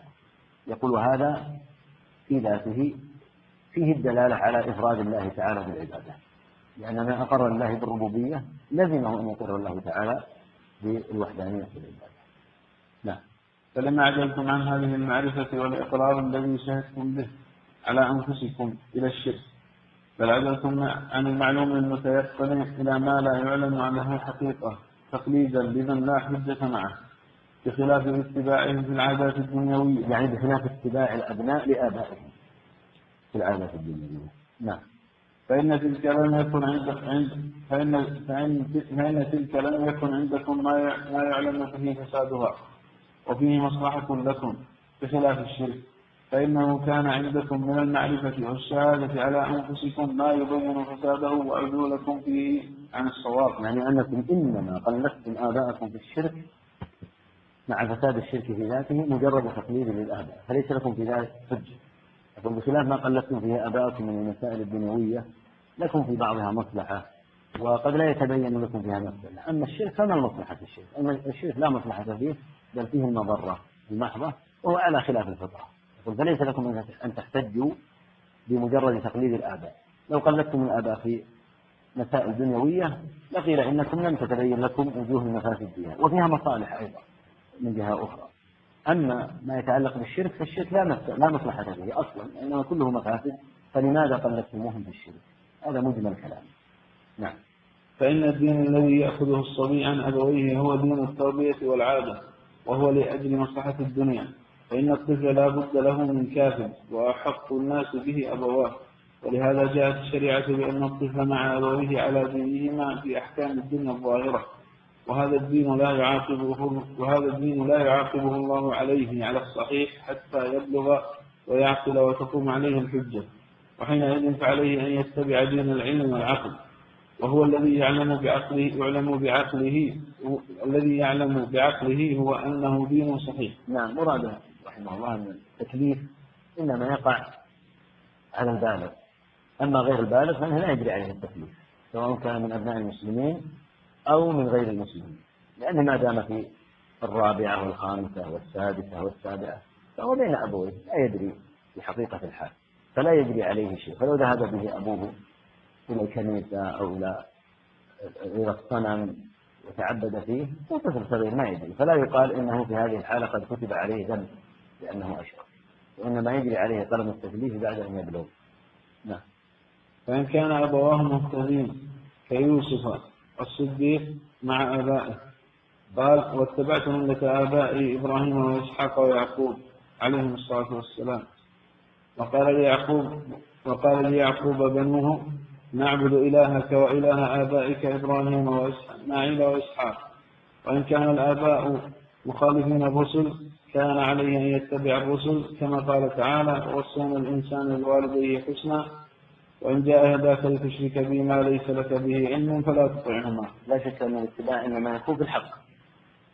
اتباع الأنبياء عليهم الصلاة والسلام هذا هو الاتباع الذي ينبغي أن يكون. ولهذا قال تعالى عن موسى فاتبعت ملة آبائي إبراهيم وإسحاق ويعقوب.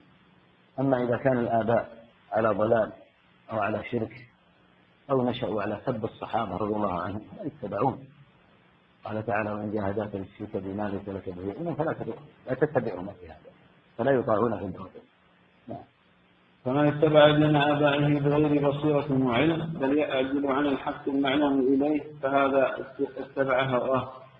كما قال تعالى وإذا قيل لهم اتبعوا ما أنزل الله قالوا بل نتبع ما ألفينا عليه آباءنا أولو كان آباؤهم لا يعقلون شيئا ولا يهتدون وهذه حال كثير من الناس من الذين ولدوا على الإسلام. يتبع أحدهم أباه فيما كان عليه من اعتقاد ومذهب.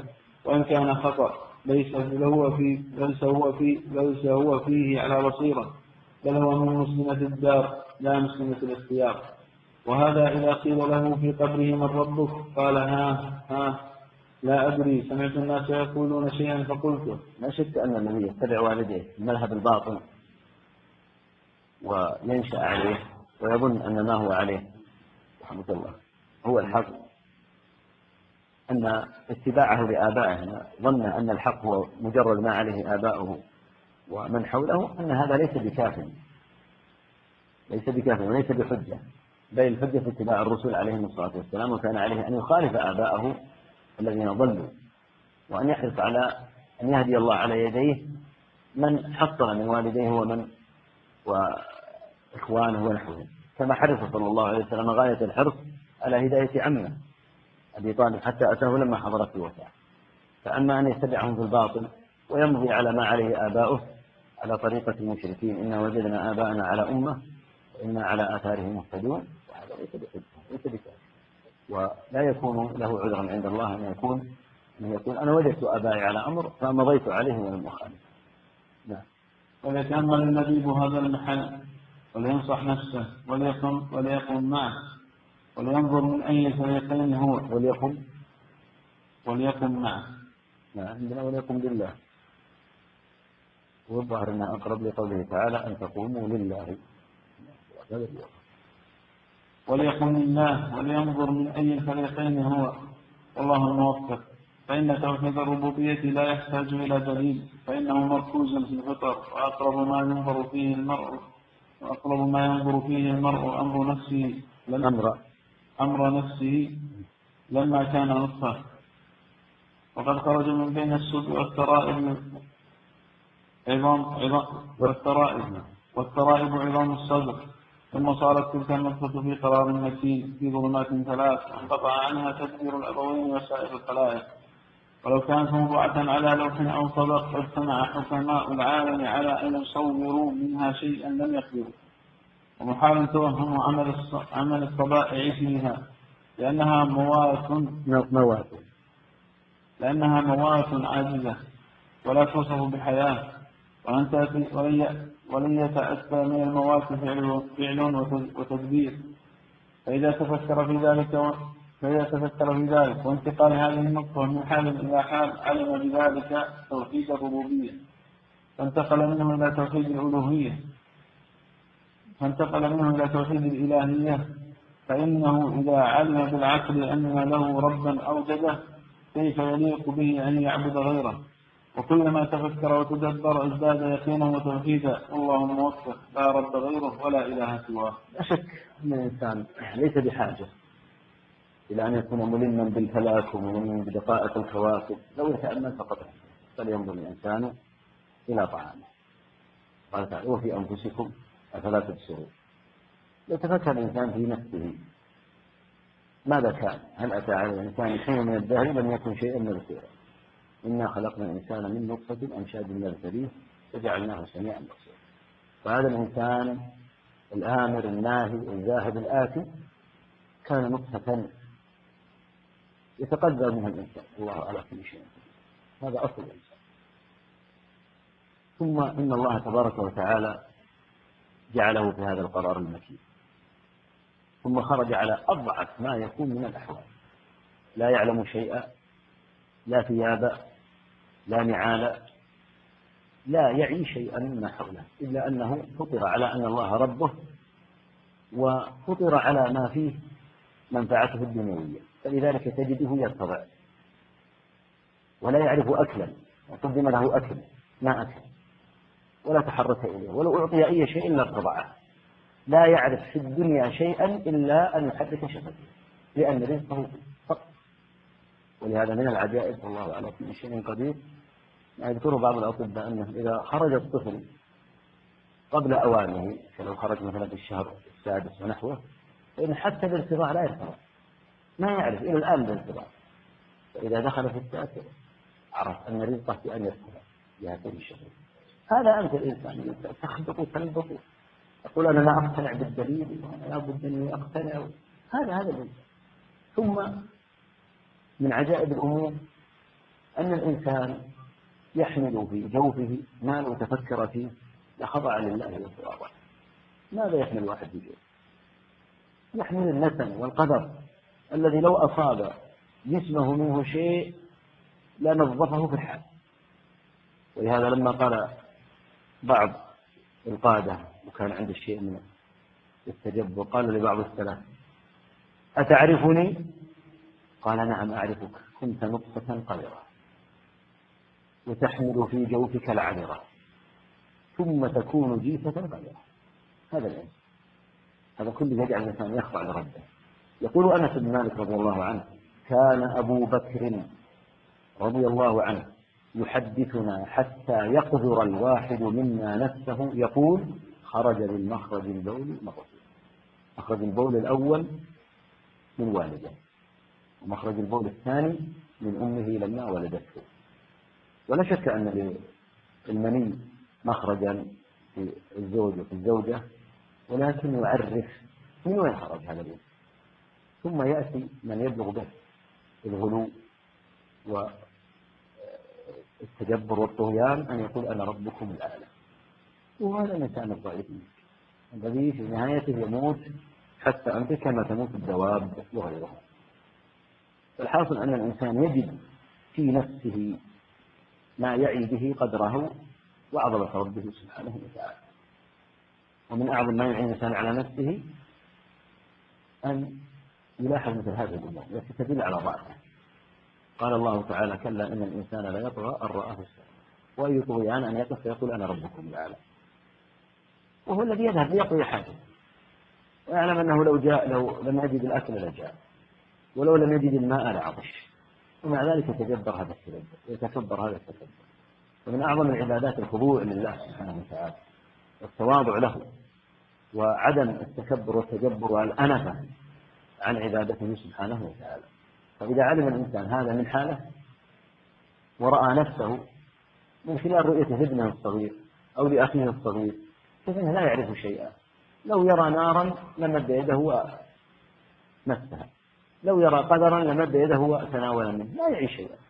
ثم إن الله تعالى علمه كما قال تعالى اقرأ باسم ربك الذي خلق خلق الإنسان من علق اقرأ وربك الأكرم الذي علم بالقلم علم الإنسان ما لم وقال سبحانه وتعالى والله أخرجكم من بطون أمهاتكم لا تعلمون شيئا وجعل لكم السمع والأبصار والأفئدة كل هذا مما زودك الله عز وجل به وإلا فأنت لا تعلم شيئا.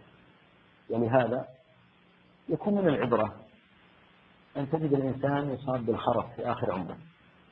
فيعود إلى أول عمره. يعود إلى نفس ما كان عليه في السابق. ومنهم من يرد إلى أرض العمر لكي لا يعلم من بعد علم شيئا ما عاد يعرف. تعلم لكن ما عاد عنده علم. ما عاد يعيد الأمور ولا يعرف شيئا كل هذا يعطي للإنسان ينبغي أن يخضع لربه سبحانه وتعالى. ويأخذ من نفسه لنفسه عبرة نفسك أنت عبرة. لو تأملت ما في نفسك. وما نقلك الله عز وجل عليه من حال. الله الذي خلقكم من ضعف.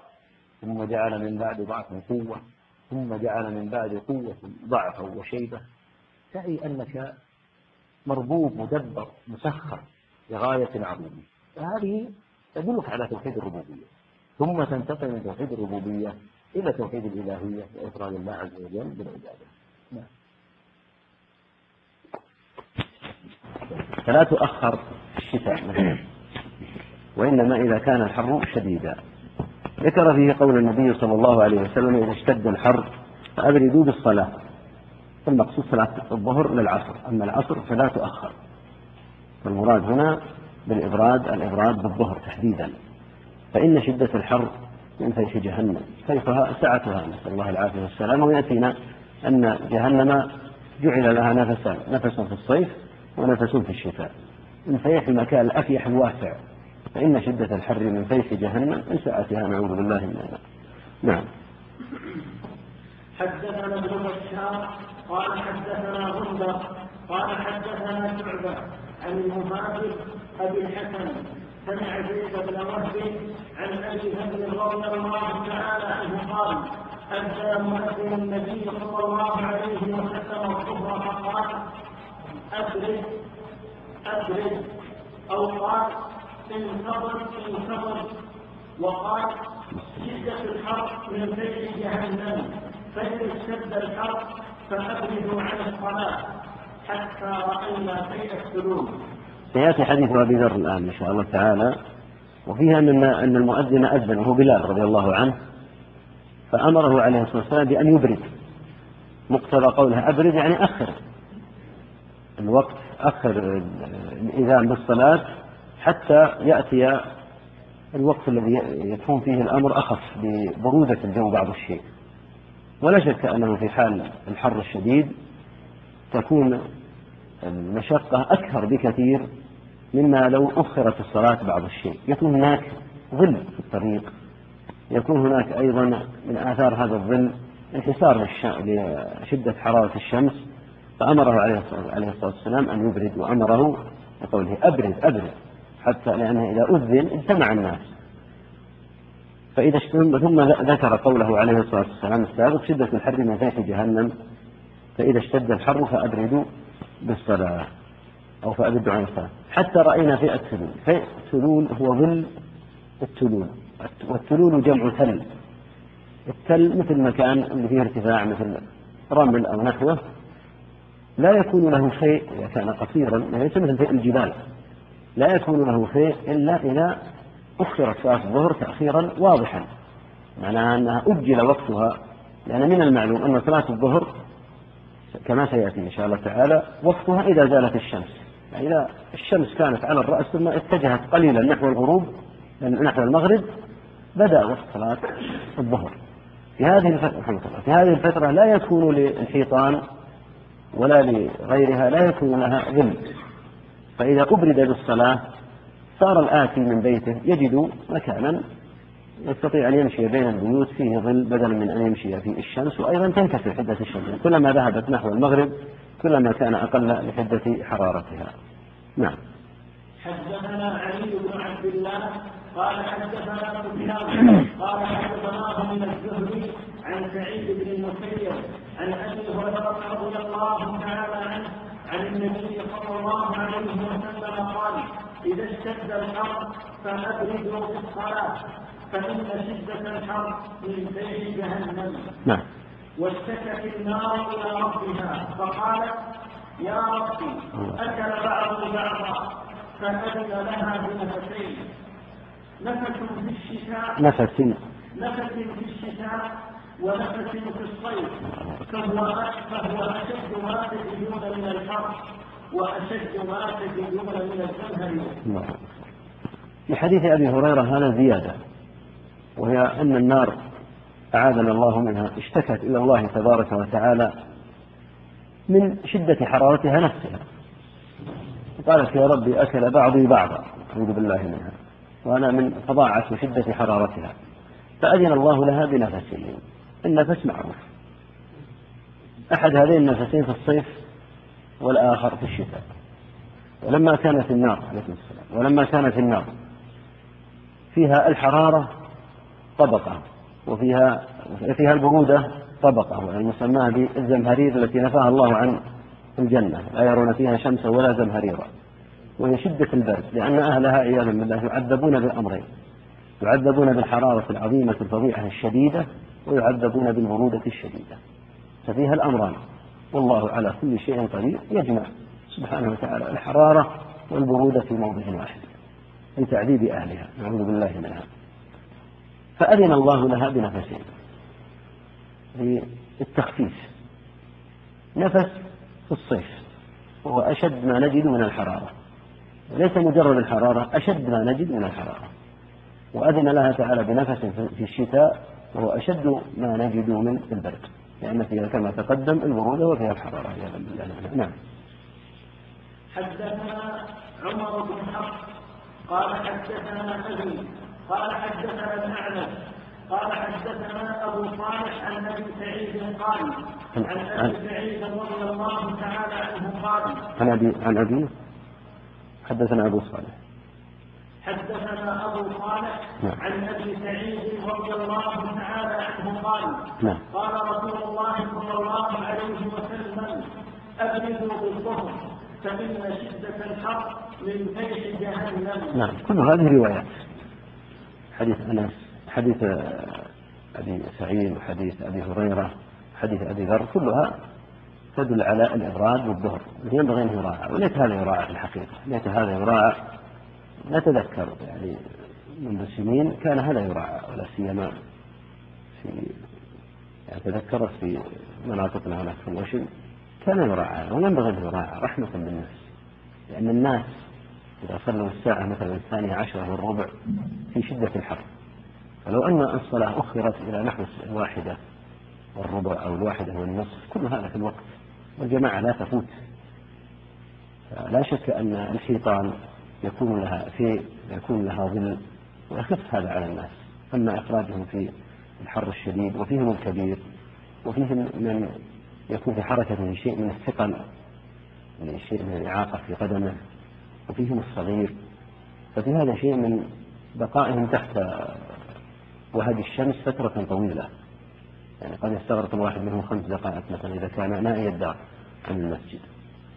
ولا يجد ظلا. فإذا أخرت الصلاة كما هي سنة رسول الله صلى الله عليه وسلم فهذا أمر مستحب. فإن هذا يكون في الوقت وعلى هدي رسول الله صلى الله عليه وسلم. نعم. سفيان نعم.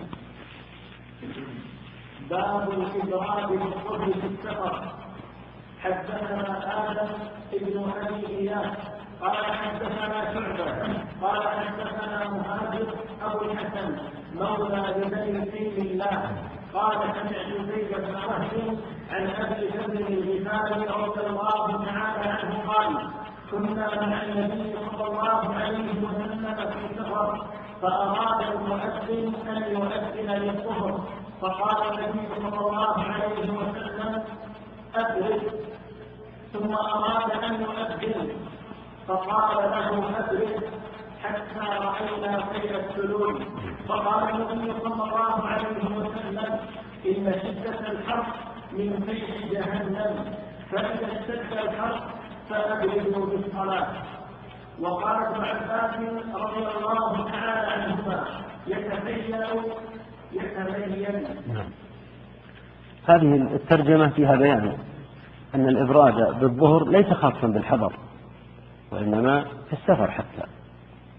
قد يكون المسافر نازلا. قد يكون المسافر نازلا كالجيش أو قطاع من الجيش أو مجموعة من الذين يذهبون مثلا البرية يكونون نازلين. فيكون عددهم كثيرا. فإذا أبرد بالصلاة حتى في السفر فهذا من الشفقة والرحمة بهم. لأن إبرادهم بالظهر في السفر هو أيضا فيه مصلحة. فأراد رحمه الله تعالى أن يبين أن الإبراد هنا ليس خاصا بالحضر وإنما يشمل حتى السفر كما في حديث أبي ذر فإن الإبراد هذا كان في السفر. أما المسافر لو كان سائرا فإن له أن يضم صلاة الظهر إلى صلاة العصر يجمع يعني له أن يؤخر الظهر إلى العصر. فالظاهر والله أعلم أنهم كانوا نازلين. فأراد المؤذن أن يؤذن فأمره النبي صلى الله عليه وسلم أن يؤخر حتى رأوا هيئة أي ظل السدود نعم. باب وقت الظهر عند الزوال. وقال سالم رضي الله تعالى عنهما. كان النبي صلى الله عليه وسلم يصلي بالهاجرة. نعم. وقت الظهر هذا بداية الآن الكلام على وقت الظهر. قدم رحمه الله تعالى الإبراد قبل بداية وقت الظهر. الظهر عند الزوال. إذا زالت الشمس كان النبي صلى الله عليه وسلم يصلي يصلي الظهر إذا زالت الشمس. فإذا زالت الشمس أذن المؤذن ينتظر فترة بحيث أن الإنسان يتوضأ ويصلي أيضا آه، أربع ركعات التي قبل الظهر ثم يصلون الظهر. هذا كما تقدم في حال عدم شدة الحر. آه، وقت صلاة الظهر هو إذا زالت الشمس. وذلك عند انتصاف النهار وأما قوله كان يصلي بالهاجرة الهاجرة شدة الحرارة. وشدة الحرارة تكون عند نفس وقت الظهر إذا زالت الشمس. نعم.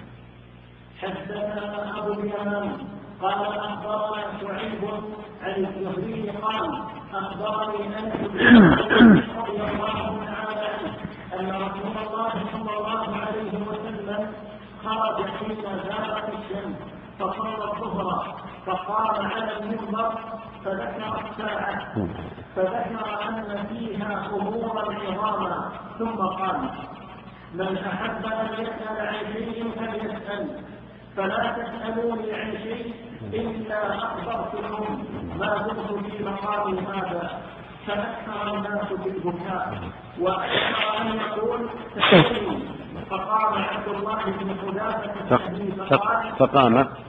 فقام عبد الله بن حذافة السهمي رضي الله تعالى عنه فقال من أبي؟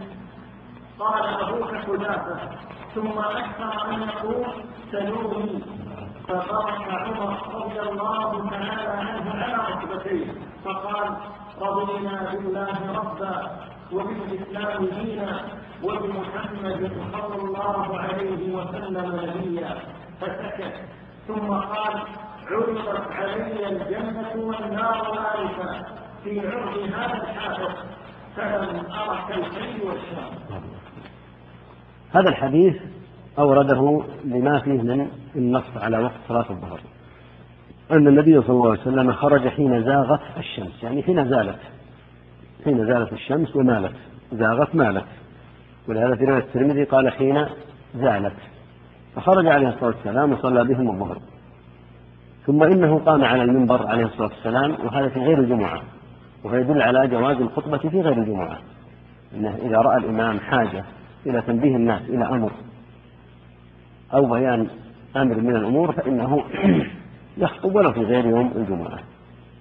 فقام على المنبر عليه الصلاة والسلام فذكر الساعة. والساعة كما قال تعالى أدهى وأمر. ذكر أن فيها أمورا عظاما. في هذا المقام أغضب النبي صلى الله عليه وسلم. كان عليه الصلاة والسلام قد غضب الظاهر أنه غضب من بعض الأسئلة غير اللائقة التي كان يسأل عنها من قبل بعض الناس. فقال مرة عليه الصلاة والسلام وهو في هذا المقام من أحب أن يسأل عن شيء فليسأل. فلا تسألوني عن شيء إلا أخبرتكم ما دمت في مقامي هذا. فلما رأى الناس غضبه عليه الصلاة والسلام وكانوا محبين له كانوا مشفقين عليه أكثروا في البكاء. وأكثر هو صلى الله عليه وسلم أن يقول سلوني سلوني. كل مرة يكرر اسألوا يعني اسألوا لأنه يعني في هذا المقام من سأل فقد أخبره. قام عياذا بالله كما في أخرى أحدهم فقال يا رسول الله أين مدخلي؟ قال النار. نسأل الله العافية صار من أهل النار. قال مدخلت أنت من أهل النار. نسأل الله من أهل جهنم فقام عبد الله بن حذافة رضي الله عنه وسأل هذا السؤال وقد يستغربه طالب العلم فقال من أبي؟ اسمه عبد الله بن حذافة فلماذا قال من أبي؟ السبب أنهم كانوا يطعنون في نسبه من أبيه. فلما رأى النبي صلى الله عليه وسلم يقول لا تسألوني عن شيء إلا أخبرتكم قرر أن يسأل ويتأكد من نسبه. هل ما يقولونه في أمه صحيح أو غير صحيح؟ كانوا في الجاهلية. فيمكن أنها تكون قد تكون ألمت بشيء. فقال من أبي؟ ففي هذا المقام لو كان أبوه غيره لو كان أبوه غير حذافة لقال أبوك فلان. فقال أبوك حذافة. فدل على صحة انتسابه إليه. ثم أكثر من أن يقول سلوني سلوني عليه الصلاة والسلام. فبرك عمر رضي الله تعالى عنه على ركبتيه وقال رضينا بالله ربا وبمحمد نبيا وبالإسلام دينا. فسكت عليه الصلاة والسلام. ثم قال علمت علي الجنة والنار في عرض هذا الحائط يعني في جانب هذا الحائط أو وسطه فلم أرك الخير والشر. الخير في الجنة والشر في النار. أن عرضت عليه النار على حقيقتها ويدل على وجود النار ووجود الجنة الآن وأنهما موجودتان. حقيقة ليس كما يزعم أهل الباطل وأهل الاعتزال. وفي هذا تنبيه إلى أن الإنسان إنما يسأل عما فيه النفع وعما فيه الفائدة. لأن النبي عليه الصلاة والسلام قد أغضب وهو رسول الله صلى الله عليه وسلم وأحلم الناس وأبعد الناس عليه الصلاة والسلام عن الخلل وعن الخطر. أبعد الناس هو ولكن تلك الأسئلة التي كان يسألها بعضهم ربما كانت من ناس ورد أن بعضهم كان يسأل على سبيل الاستخفاف والاستهزاء ولعلهم من المنافقين. فأغضب عليه الصلاة والسلام. ففي هذا المقام أخبرهم أنهم ما سألوه عن شيء إلا أجابهم.